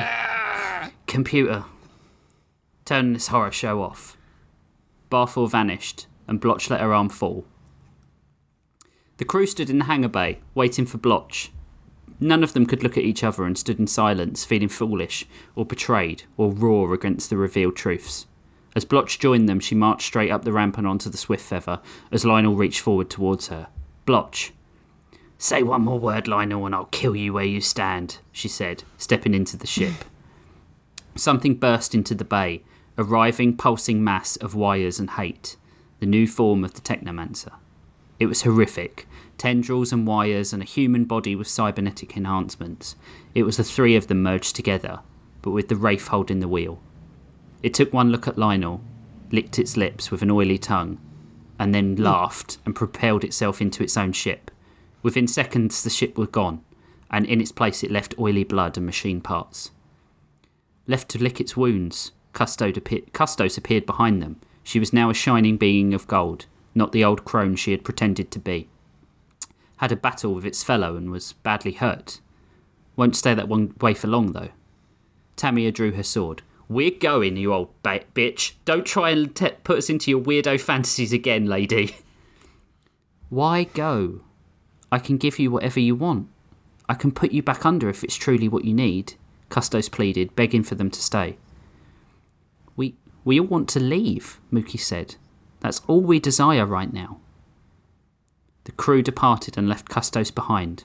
One last look from Lionel as the ship's ramp closed and the ship burst away from the station, which instantly vanished again with no living beings to fuel it. Lionel went straight to the cockpit to find everyone, but no one was talking, especially not to him. He turned on his heel, guilty about what he had done, and as he left for his bunk, he passed Heath in the corridor. Heath called after him. They may not appreciate it, but you saved us all, Lionel, even if they can't thank you for it yet. Lionel spun to face him, but he was furious and snapped at Heath. Why me, though? Why did I have to be the crowbar that broke us all? Why couldn't I accept the reality Custos had made for me? Heath til- tilted his head, considering. Those with depression and anxiety score higher in tests of realism. Intelligence shows distinct positive correlation with mental illness. It is an indication that when an organic mind starts to understand too much about the confines of its own reality, it seeks to destroy itself. In other words, your natural paranoia and dissatisfaction with perfection saved us. Lionel stared at Heath blankly and, without saying a word, walked slowly back to his bunk. I'm right here. Mitch. I, I somehow feel like I got splash We, we all, we all we got we all got hit there. yeah. Good, good night, Ellie. He said. but she didn't respond, probably still hmm. mad at his fantasy. He slept, but it was not well. Technomancer X, he hadn't thought of a cool new name, so X would have to suffice for now. That's cool. That's rad as fuck. Assumed humanoid form and sat in the captain's chair, then plugged a tendril into a slot in the panel and took. Oh, sorry. Then plugged a tendril into a slot on the panel. He took it back out and turned it over. It wouldn't go in, even if though he could change his own form. He turned it back over one last time. Damn USBs, he muttered. Dude, even the Technomancer. When he finally managed it, Ellie appeared on his screen. Okay, you have me now. I paid your damn price and came with you. What do you want from me? What? The end. Oh no! Nelly, no! What? No! Uh, Rich, come on. Rich, you fuck! You fuck! I do not apologize. What happened to you on vacation? Oh, I got really bitter. I'm gonna fucking. I'm gonna have Adam Frankenstein beat up ye, all your favorite characters. You know I what am- though? God. I, just put me in this fucking holodeck shit. Just like Yeah, get me yeah. in. I don't care anymore. We'd reject it, man. We, yeah, fuck. Don't tell me that. I can't even have simulated euphoria. you don't even get to have fake happiness, No. Josh. Sorry. Damn it. Well, at least let me die fighting a dragon or something, man. Like, let's You're, you're go. already plugged into Elder Scrolls Online. What you need? Dude, you gotta see my outfits. The real end game. How many books you got now? I mean, got, what? You got all your books yet? Uh, in Skyrim, yeah, fuck Yeah. yeah, yeah. That's real happiness, right? A library, yeah. Do you have the cheese wheels though? Is a real question. Yeah, I sent them all down that mountain side. Be free, cheese.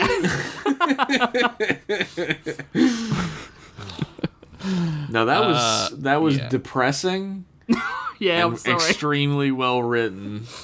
I feel uh, like I just came home from vacation and I have that sad feeling that you're mm-hmm. like, here we go. well, this was before I went. What the fuck, man? What is wrong with you?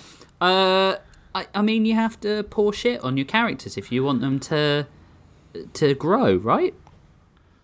I killed I Barthor mean- a second time. Um, I'm I, yeah, sorry about that, but I thought Yeah, it was the I'm- best thing to do with Block. I thought you were gonna like pull like a because the Technomancer was like, we can use this place as kind of like a cloning facility. I was Yep. like, oh, they're gonna clone Barthor, no, and then you didn't. Rich Masters would never b- unkill a character. What are you talking about?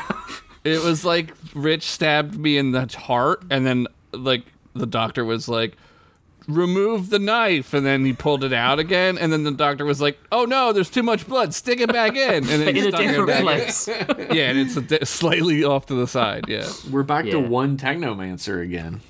Yeah, there's always gonna be one. They're such assholes. I like how and it it's the became worst one. Jet Li's the one. Yeah. that's pretty sick. That is cool. they're pure evil. Only one of them can survive. Yeah. the fact that they worked together with no problem as long as they did mm-hmm. is pretty impressive considering. Because they were killing all the others. They had a mm-hmm. common purpose until they didn't. It's perfect fascist metaphor. Mm-hmm. Yeah. When there's It only is. three rats left, they start Yep. feeding on themselves, right? Yep. Yeah. Technomancer's a rat, rat bastard.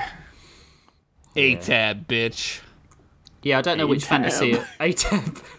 ATAB. yeah, it, I, I did warn you guys that it would be a bit depressing this one. So it wasn't. It's not normally uh, so depressing. There's normally a few more jokes, but this one I sort of backed myself into a corner with uh, how fucked up it was going to be because you got to tear them away from their happy places, right? Yeah, like when you go when you dig deep enough, right? Like at the bottom is just like, well, these people are fucking fantasizing about everything they love, Yeah. which you would do or I would do, right? And like, then you got to get them out of that. How Yep. the fuck are you gonna do that? Yep. Punch them.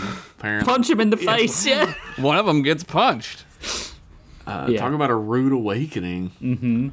Dude. we had two we had two stories that were later on jokes in a row. So uh, I got to imagine that Josh is gonna bring it for the third one. It's gonna have a hot God, tub I in hope it. so.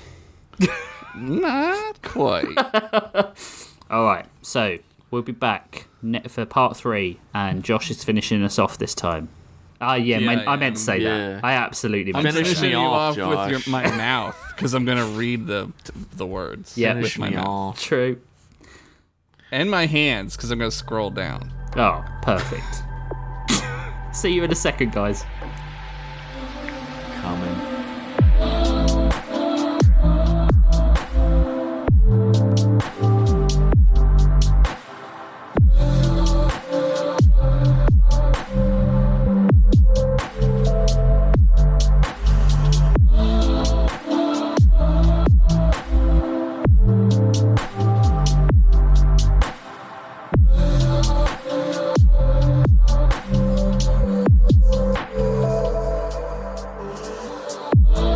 Gang, we're back. Uh, Josh, take it away. Give us the laughs that this episode has been sorely missing with our depressing Oh. our stories. We're doing the podcast today? oh shit. Guess I better make this up on the fly. The Josh the fly method, right? man. Uh oh, uh oh, uh oh, uh oh. This is episode 19, theme from Titanic. That's my title. The moons over Daranos hung over a dark forest like two double G hangers hung over my face last night. The crickets chirped loudly as three dark figures made their way through the pitch black woods quietly. Crunch! Shh! Quiet, Sid scolded. I'm sorry, I think I stepped on a cricket. Flyman fessed up.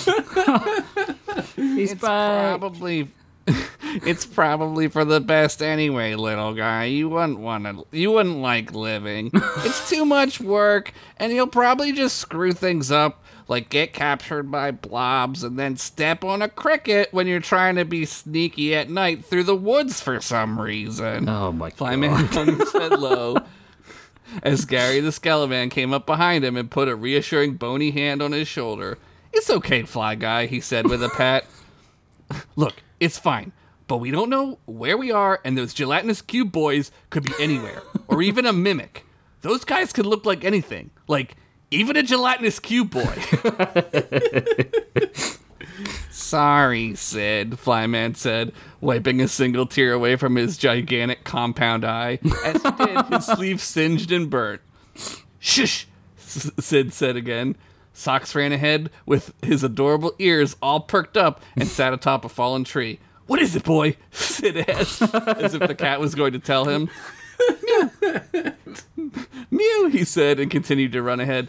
Let's go, Sid said, with a dash of, a, of thief speed, bolted ahead after his cat.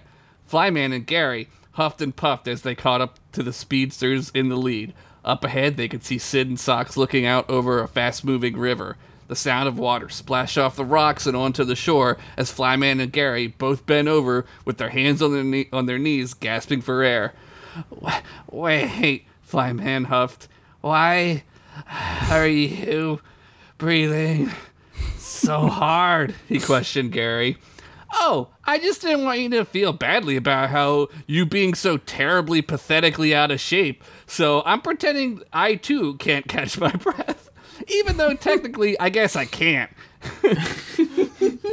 As he finished, he f- flashed his bare ribs, where inside a spider had made a web. The spider looked at Flyman and said, "The hell are you looking at, freak?"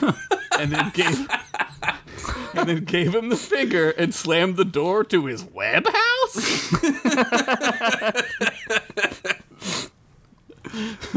well, the good news is I know where we are now. Sid said, turning around to face the others.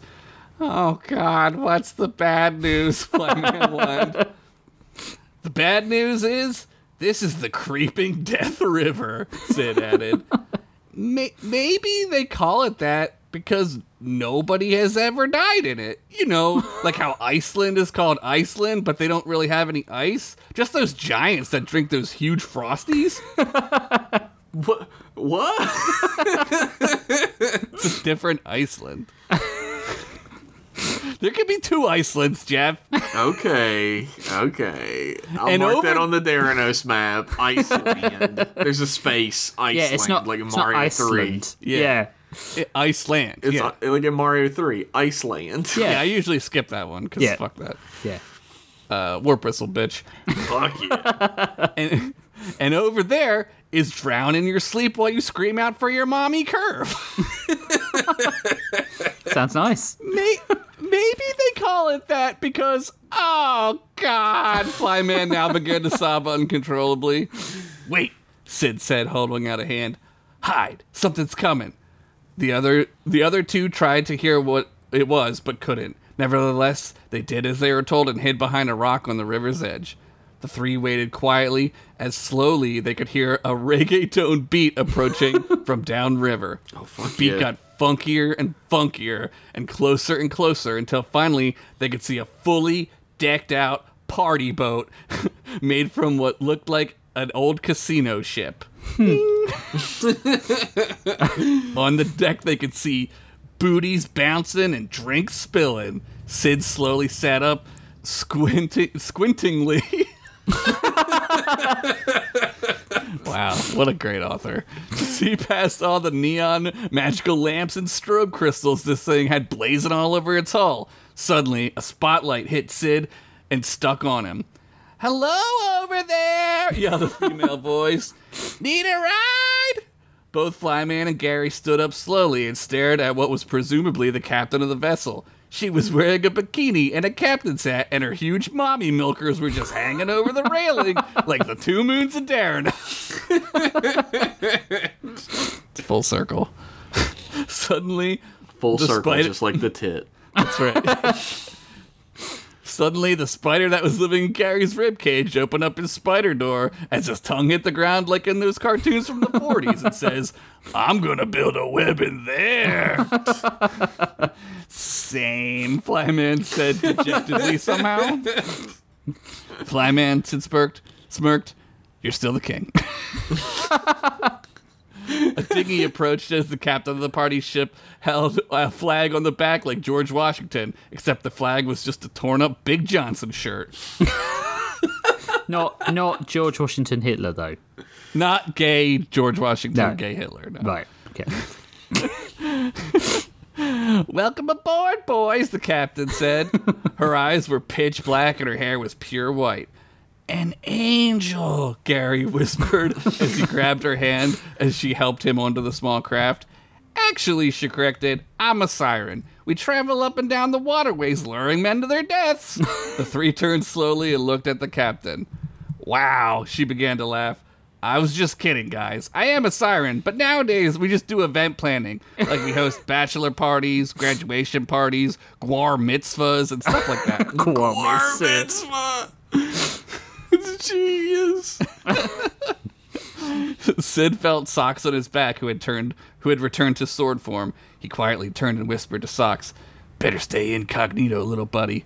Socks reciprocated with a soft mew from his hilt mouth. As they arrived back at the party ship, the party was in full swing. On the deck, people were dancing and having a blast. Couples were making out on the couches, and the DJ was playing every song you love from that time of your life that you think is really special. And, quote, you just had to be there, man. As the three made their way inside the ship, they gasped at the sheer size of it. It was crazy big, and they had a popcorn machine. Oh shit. God, I love that smell. You're welcome to stay. Uh, you're, you're welcome to stay uh, until the next stop, the captain said. But I will have to ask you to surrender any weapons you may have on your person. We're a party boat, not a stabby boat, she said with a giggle. right, Sid said, handing over socks. What about you, cutie? She, she said to Flyman. I'm not allowed sharp objects on account I'm a danger to myself. Some people say that my depression does make them want to kill themselves, though, so does that count? No, not at all, she said as she patted Flyman on the head. Oh my! Gary shouted excitedly. Is that my favorite drinking game? 21 Hump Streak? They're playing over there? His eyes shot over to a table and a bunch of frat orcs playing a card game. Sid looked at Gary and rose an eyebrow. Okay, so it's like blackjack, but if you bust, you have to finish your drink. The goal is to get as close to 21 as you can, but if you're the lowest, you have to drink and hump a random inanimate object or go streaking. Okay. we used to play it all the time at Bonerversity, Gary said, making his way over to the frat orcs. Gentlemen, I say, do you have room for one more? He said, already sitting at the empty seat. You boys are welcome to participate in any and all events planned this evening, the captain directed her attention back to Sid. Perhaps we could interest you two in a massage, or maybe a dip in our Bone Olympic size all soda swimming pool, complete with all you can eat feces buffet. What? What? At this, Flyman perked up as much as a clinically depressed suicidal abomination could perk up. I'll, I'll catch you later, Sid, he said as he linked arms with the captain and they made their way to the aft of the ship. Sh- Sid shook his head and headed over to the bar. Meanwhile, Oh. in the weapons locker, Socks waited in, s- in sword form uh, patiently as two dwarves uh, threw a bunch of axes and blunderbusses into storage. They argued about uh, who of the two of them had the most rock-shaped dick, and jabbed each other as they laughed. Socks heard the storage locker gate close and morphed back into a cat form. He looked around with his giant green eyes. The muffled sounds of the, wor- the world's most crazy party vibrated through the ship.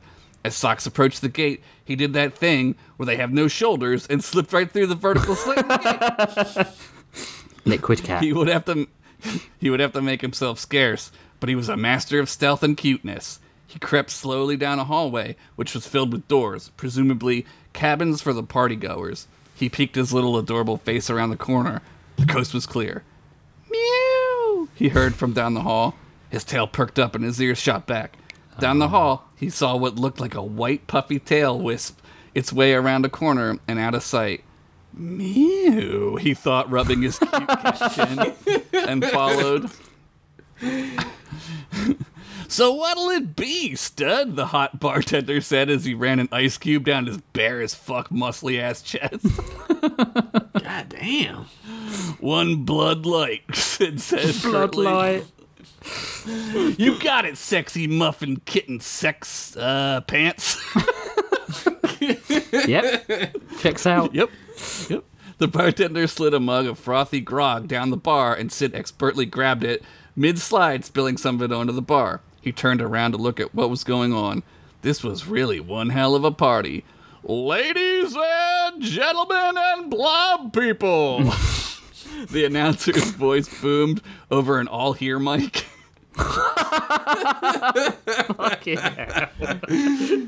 Karaoke will start in 10 minutes. If you'd like to sign up, please come up and write your name in blood on this legally binding parchment that you totally don't need to read or have a lawyer look over. Fuck, Sid said under his breath. What's the matter, baby sweet loins, daddy hunky sexy daddy? The bartender asked as he wiped down the bar. Don't like karaoke? No, Sid said matter of factly. I fucking love karaoke. the next few hours were a blur. Sid sang through all the greatest hits of the 90s, including This Is How We Do It and Shoop. The crowd loved it. Nice. After each song, they brought they bought him another round and cheered his name.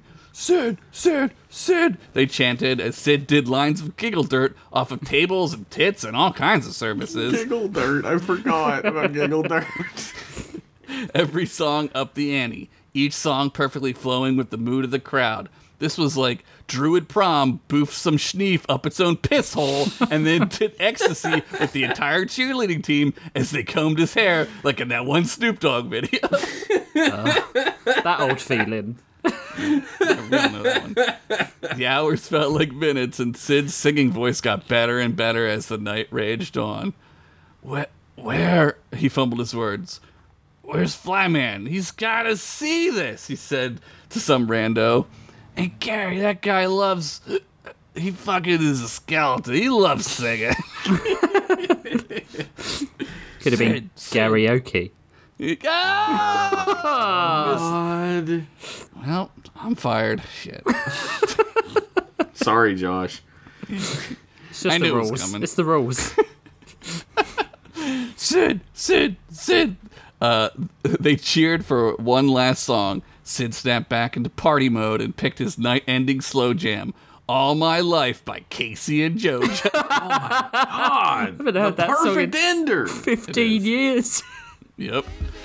As he started the song and the strings came in, silencing the entire crowd, people were gonna score tonight, and he was gonna be a big part of it. As much as if he had been gliding their slippery, dirty meat parts into one another himself. I'll find another lover sweeter than you, more precious than you. he belted out the notes perfectly. People were practically dry humping each other. The slow jam was working so well. As he continued, he remembered listening to this song with Ugla, how much she hated it, or how much she pretended to hate it. He had caught her in the kitchen one morning humming the chorus and swaying back and forth as she made the two of them sip root tea. He remembered her eyes. He thought about how their purple seemed to get lighter as the suns got higher in the sky, how her blazing blonde hair melted into her white robes, how her beard would blow away from her face at night while she snored. And as the song ended, he was no longer singing, but just staring ahead, where he saw blazing blonde hair move through the crowd and out the door onto the deck of the ship. Uh, Ugla, he whispered into the all-hear mic. Ugla, wait! He, he, he now yelled. The song faded away, and people kept slow dancing. Some probably embarrassed to stop because they had jizz stains from all the dry humping. Sid ran out the door and looked around.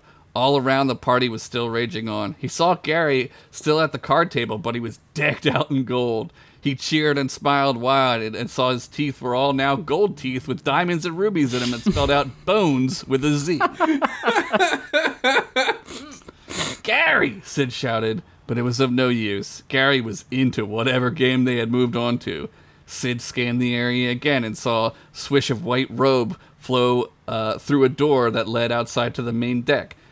He shoved and pressed his way through the party crowd, getting more and more frustrated as he lost sight of the white robed figure.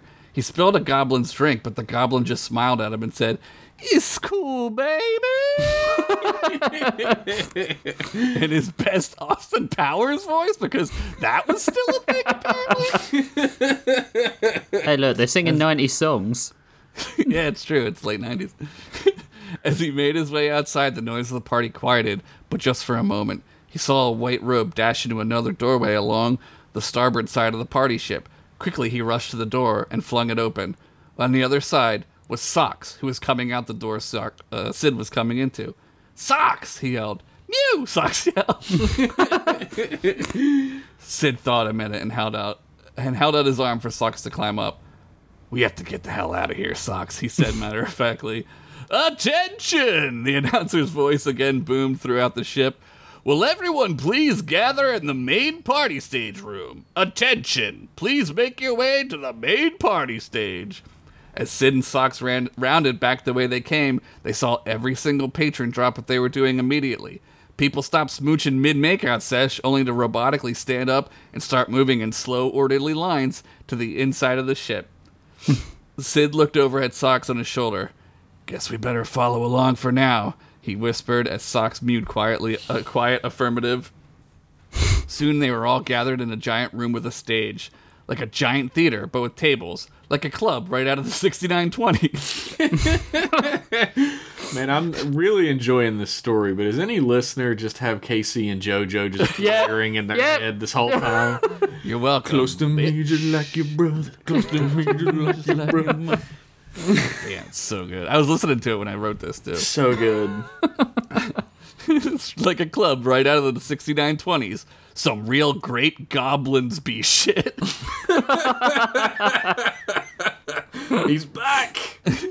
Sid, Gary said, rolling up to Sid like with with like a Mr. T amount of bling around his bony neck.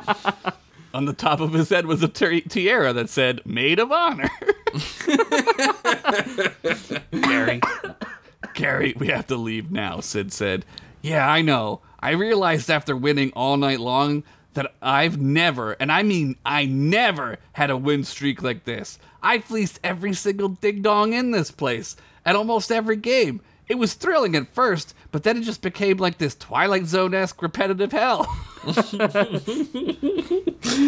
Hi, guys, Flyman said, sighing as his shoulders dropped.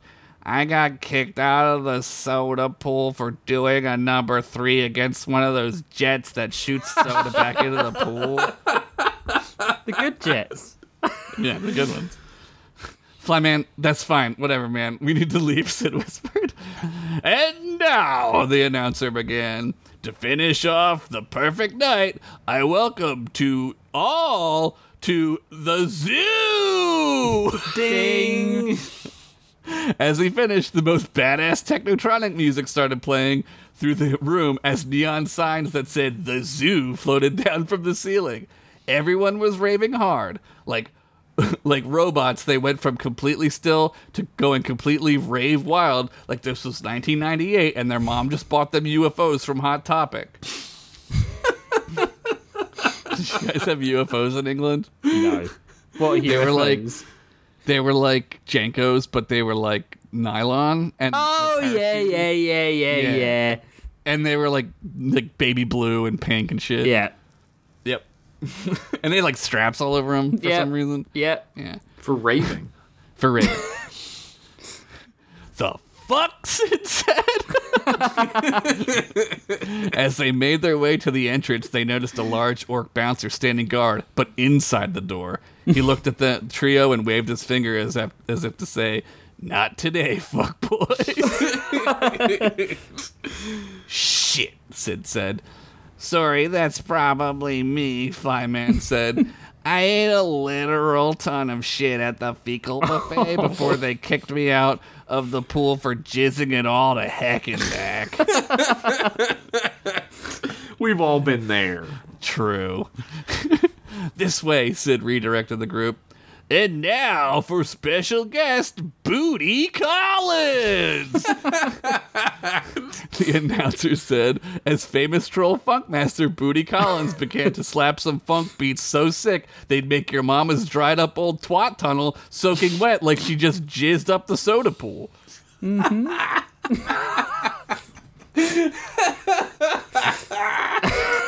Fucking Shit. Who writes this shit? man? this is fucked up. That's a question only your therapist could answer. Too expensive. I'll just keep that. Sid moved to another side door and opened it only to see the back of the sexy captain standing in front of them. He moved to close the door again, qui- quietly hoping she didn't notice them, but instead, with a howling bellow straight from hell itself, screamed at a pitch so high that only dogs and your slutty wet mother could hear. Sid and Flyman grabbed their ears and yelled in pain. The siren stopped and, in one overly slow motion, turned her head to the left. But where a head would normally stop, it just kept turning.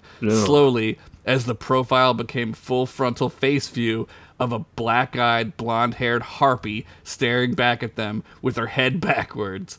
She snapped a finger, and her blonde hair became wet and black, like the color of a nosebleed when you break all the blood vessels at once. Oh, Damn. Her body cracked as it, and snapped as it turned black and wet, all while moving itself completely independent from the now reversed head. It creaked its way back into normal body position. Her once huge titties now still hung, but all spooky and huge. Like, they were honestly still dope as fuck. And I'm not gonna lie, I looked at them. you, the narrator. You, looked the at- narrator, looked at them. Yeah. It Wasn't me. I didn't. I, all not me. big and spooky like Elvira's giant tits. Exactly. Thanks. That, that I should have wrote that. They were hanging but floating upwards. Yeah, like she was in water. As she stretched forward, water spilled off of her like she was leaking. The boat around them began to creak and splinter. The guests in the party room groaned and moaned as they too turned desiccated and gray. Some lost jaws, some lost limbs. The smell of a thousand dead bodies filled Sid's nostrils. In that moment, he wished he was Gary, just so that he couldn't smell the horrid death that filled the room. Booty Collins began to look around mid bass solo. Nope, I'm getting the wobbly dobbledy fuck out of here, baby. That's what he says. That's what he says. he said as he began to leave the stage, but it was too late. A group of zombified strippers began to s- descend upon him all at once, like they were giving him a lap dance from hell, and he had just hit up the ATM. his screams were smothered all too quickly by the butt meat that surely caved in his skull. that kind of cheek meat has weight to it, and those girls were professionals. I laughed so hard when I wrote that last night. I was like, holy fuck. Booty, no! shouted Gary as he tried to make his way to the stage and help the funk all star. It's it's okay, baby, Booty said, coughing up spurts of blood. I died doing what I loved, getting smashed by top quality backhand straight from the top shelf of the sex deli. and those were and those were his last words as Booty Collins died, having his skull crushed in by several asses the size of the state of Massachusetts. Wow. if only we could all go so sweetly. I just like the wow.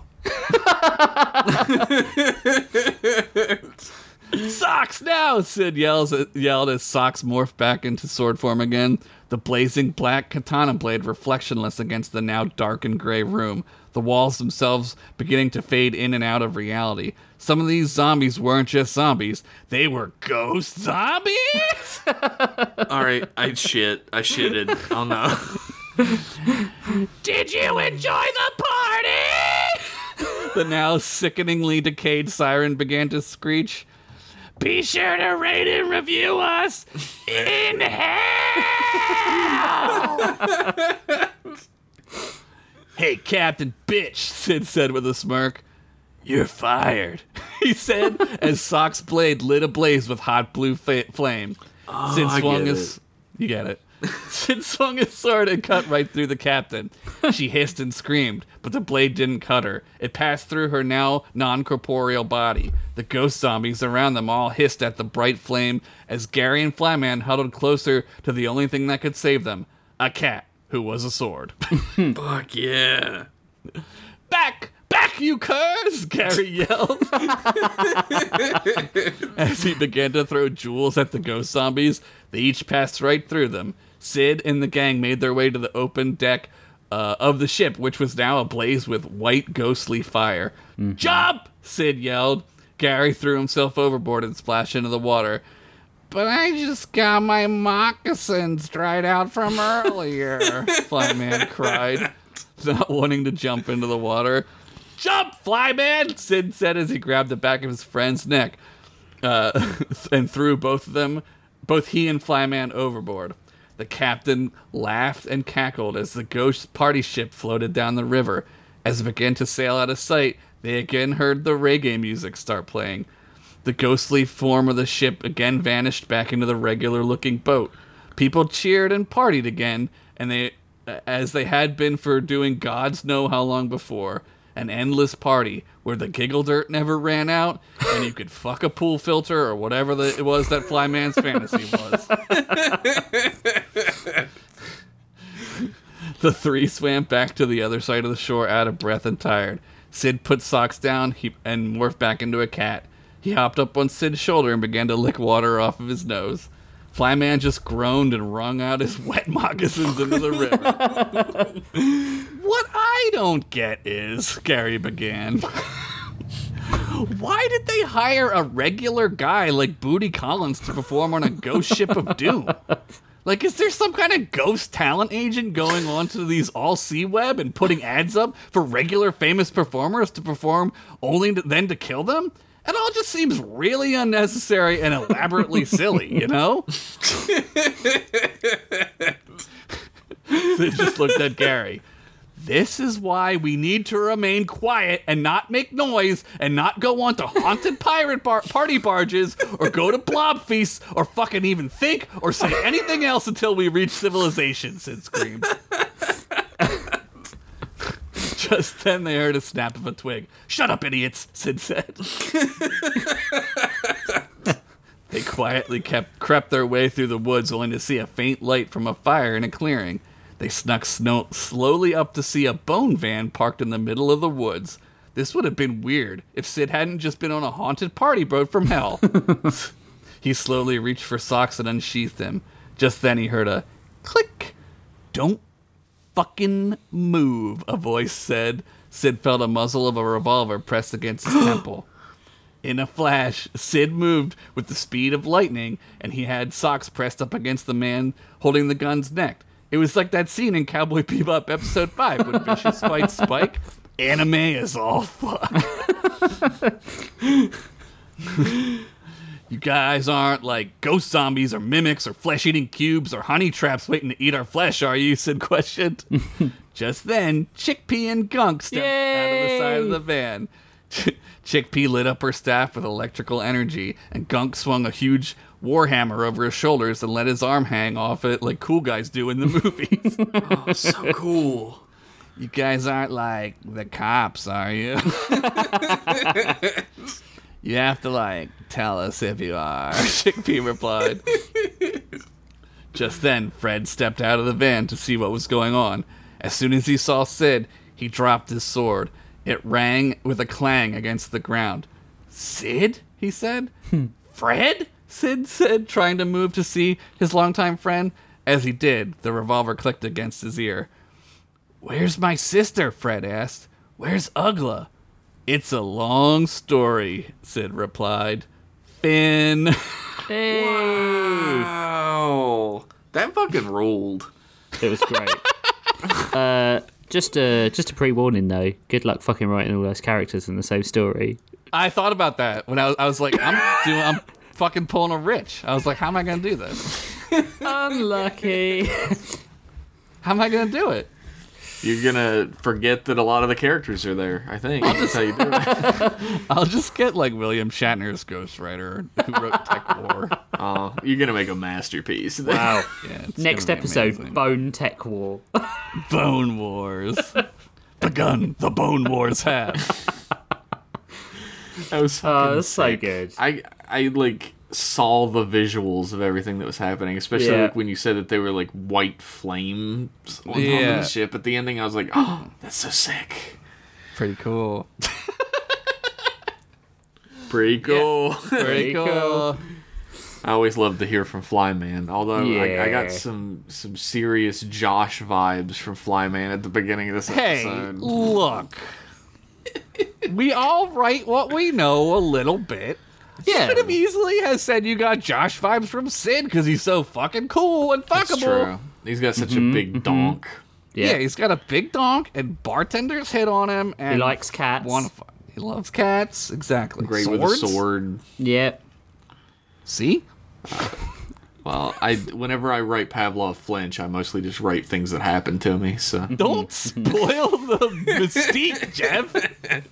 I'm just kidding. I've never pulled a Pavlov in my life. Too cool.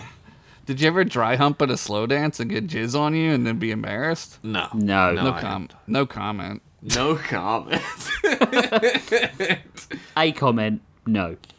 I I really Just want to clarify that. I really was shocked that Bootsy Collins was referenced in this because I have quite a weird story about that guy. I won't I get into it on this. You love him though. Well, yeah, or you did. well, I don't. I, don't want to. We'll yeah. we'll see. Um, We'll see. Yeah. no, but that was fucking so cool. It had all the great. laughs that we needed. When I was writing it, I was like, why would they hire him and then kill him? your own spooky? internal monologue at your Oh, own yeah. an- anachronisms and stuff. I think that's the funniest shit when like you pick apart your own shit for Yep. being stupid. Yep. It's so funny. It's so hilarious. Like, like there I had this whole scene I was gonna like end with like an after credit scene where he's dead and he's like at the the dead agent and he's like, Now Bootsy Now Bootsy, like you didn't sign a contract, so you gotta keep performing as a ghost and he's like, Oh man the thing you're doing just as you die is the thing you're always going to be doing as a oh, ghost. Always, You're stuck. You're fucked, man. Yeah. I hope I'm it is. sleeping when I die. I hope Yeah. I'm not getting a proctology appointment or something like that. It's just With a the ghost. proctol- Does the proctologist have to die at the same time? Yeah. What if we die at the same finger to be time? Yeah. What if Yeah, we die at the same you- time? What if you die and then you release your bowels and it kills him? Oh man. What What is up your ass that kills a full grown human being when it's released? I Jeff. mean, they don't call me Jeff. a technomancer for nothing. Machinery? Is that what you're saying? yeah, evil black tendrils. This man was studying analmancy. his his Who bowels isn't? released and Cthulhu exploded Yep. out of his anus. What happened? That's happened. You know it's happened. you know. Like okay. No, I'm Man.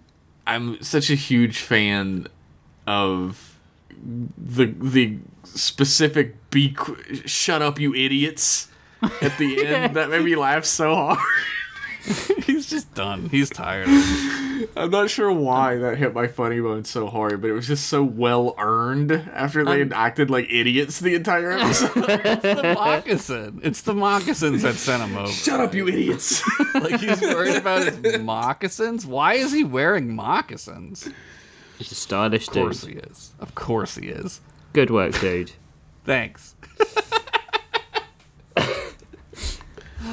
Oh Am I, man. ro- am I rolling prompt pot out? I think so. I think it's time to get the little bastard out. Although someone pointed out to me, he's been on continue. Uh, That little fucking whore. I mean, he does live at my house. That's so- true. That is true. That is true. We can accept that. He's. Well- I use him for the all my robot sound effects. I, I have I have now taken control of Promptbot out of your hand. What? Remote control prompt bot. Yeah. he just teleported out of his little closet. Here, let me press the button. Uh, okay, the first one is Nemesis by Squid, Lord of the Krakenites Ludwig. Just gonna put some Star Trek Nemesis in that. And the next one, please, prompt bot, wherever you might be residing these days. Bink. Uh, Gems by Phantom Thief, Goofus, Splendid Heists Associated. nice gems. I love gems. Uh, what was the first one? I've instantly forgotten. Nemesis, Nemesis and Gems. You need Nemesis. gems and nemesis. Nemesis. Gems assist. That's how I'm gonna remember. Okay. Nemesis. Nemesis and gems. Those ones go you- together, and you can definitely tell that we absolutely now don't rig these prompts because We some of the frogs one combinations. time.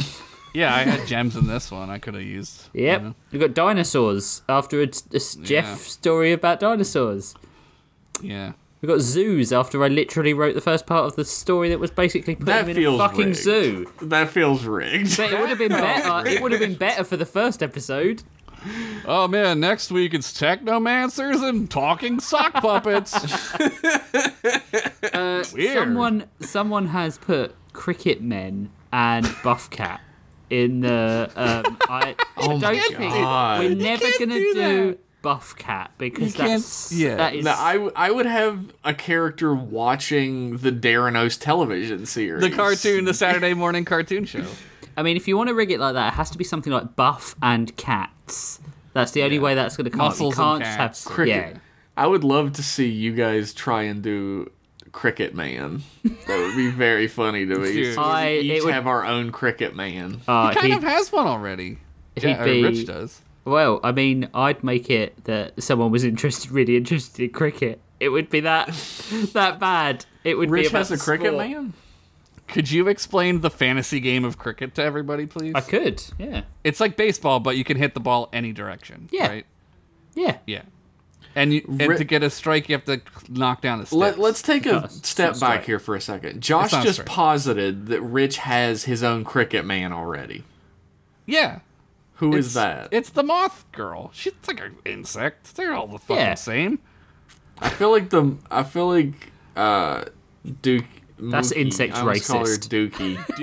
I've done that before. Mookie has more in common with Indrid Cold that she does Cricket Man. Two things can be a thing. There could be an evil. There could be an evil prophecia. Yeah. I haven't done that yet.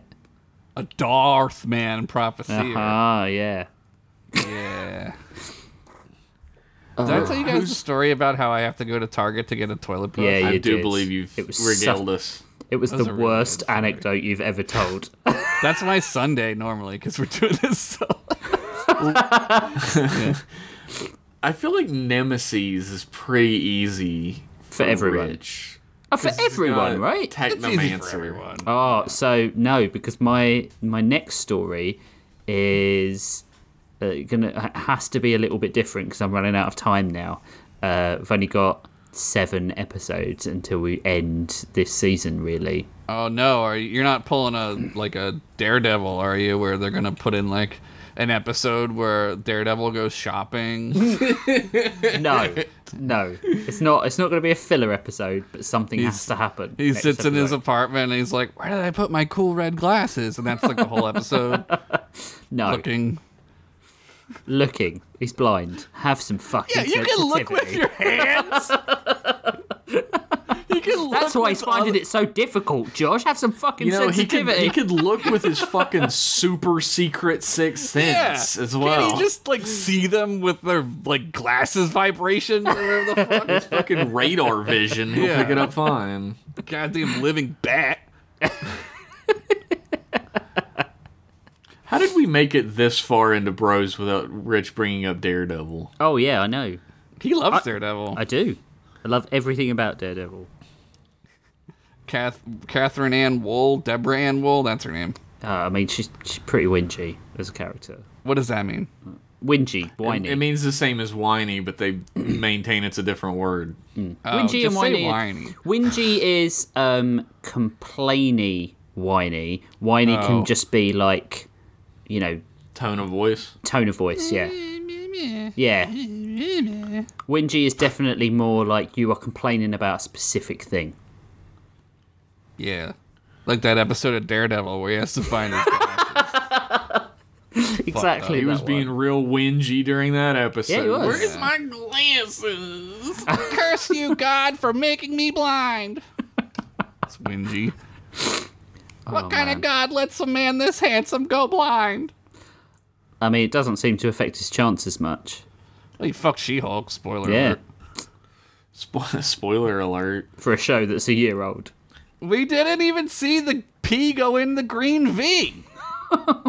What am I paying for this streaming service for? Yeah, Disney Lit- Plus. Come yeah. on. You say it's a streaming service, but you won't let us stream.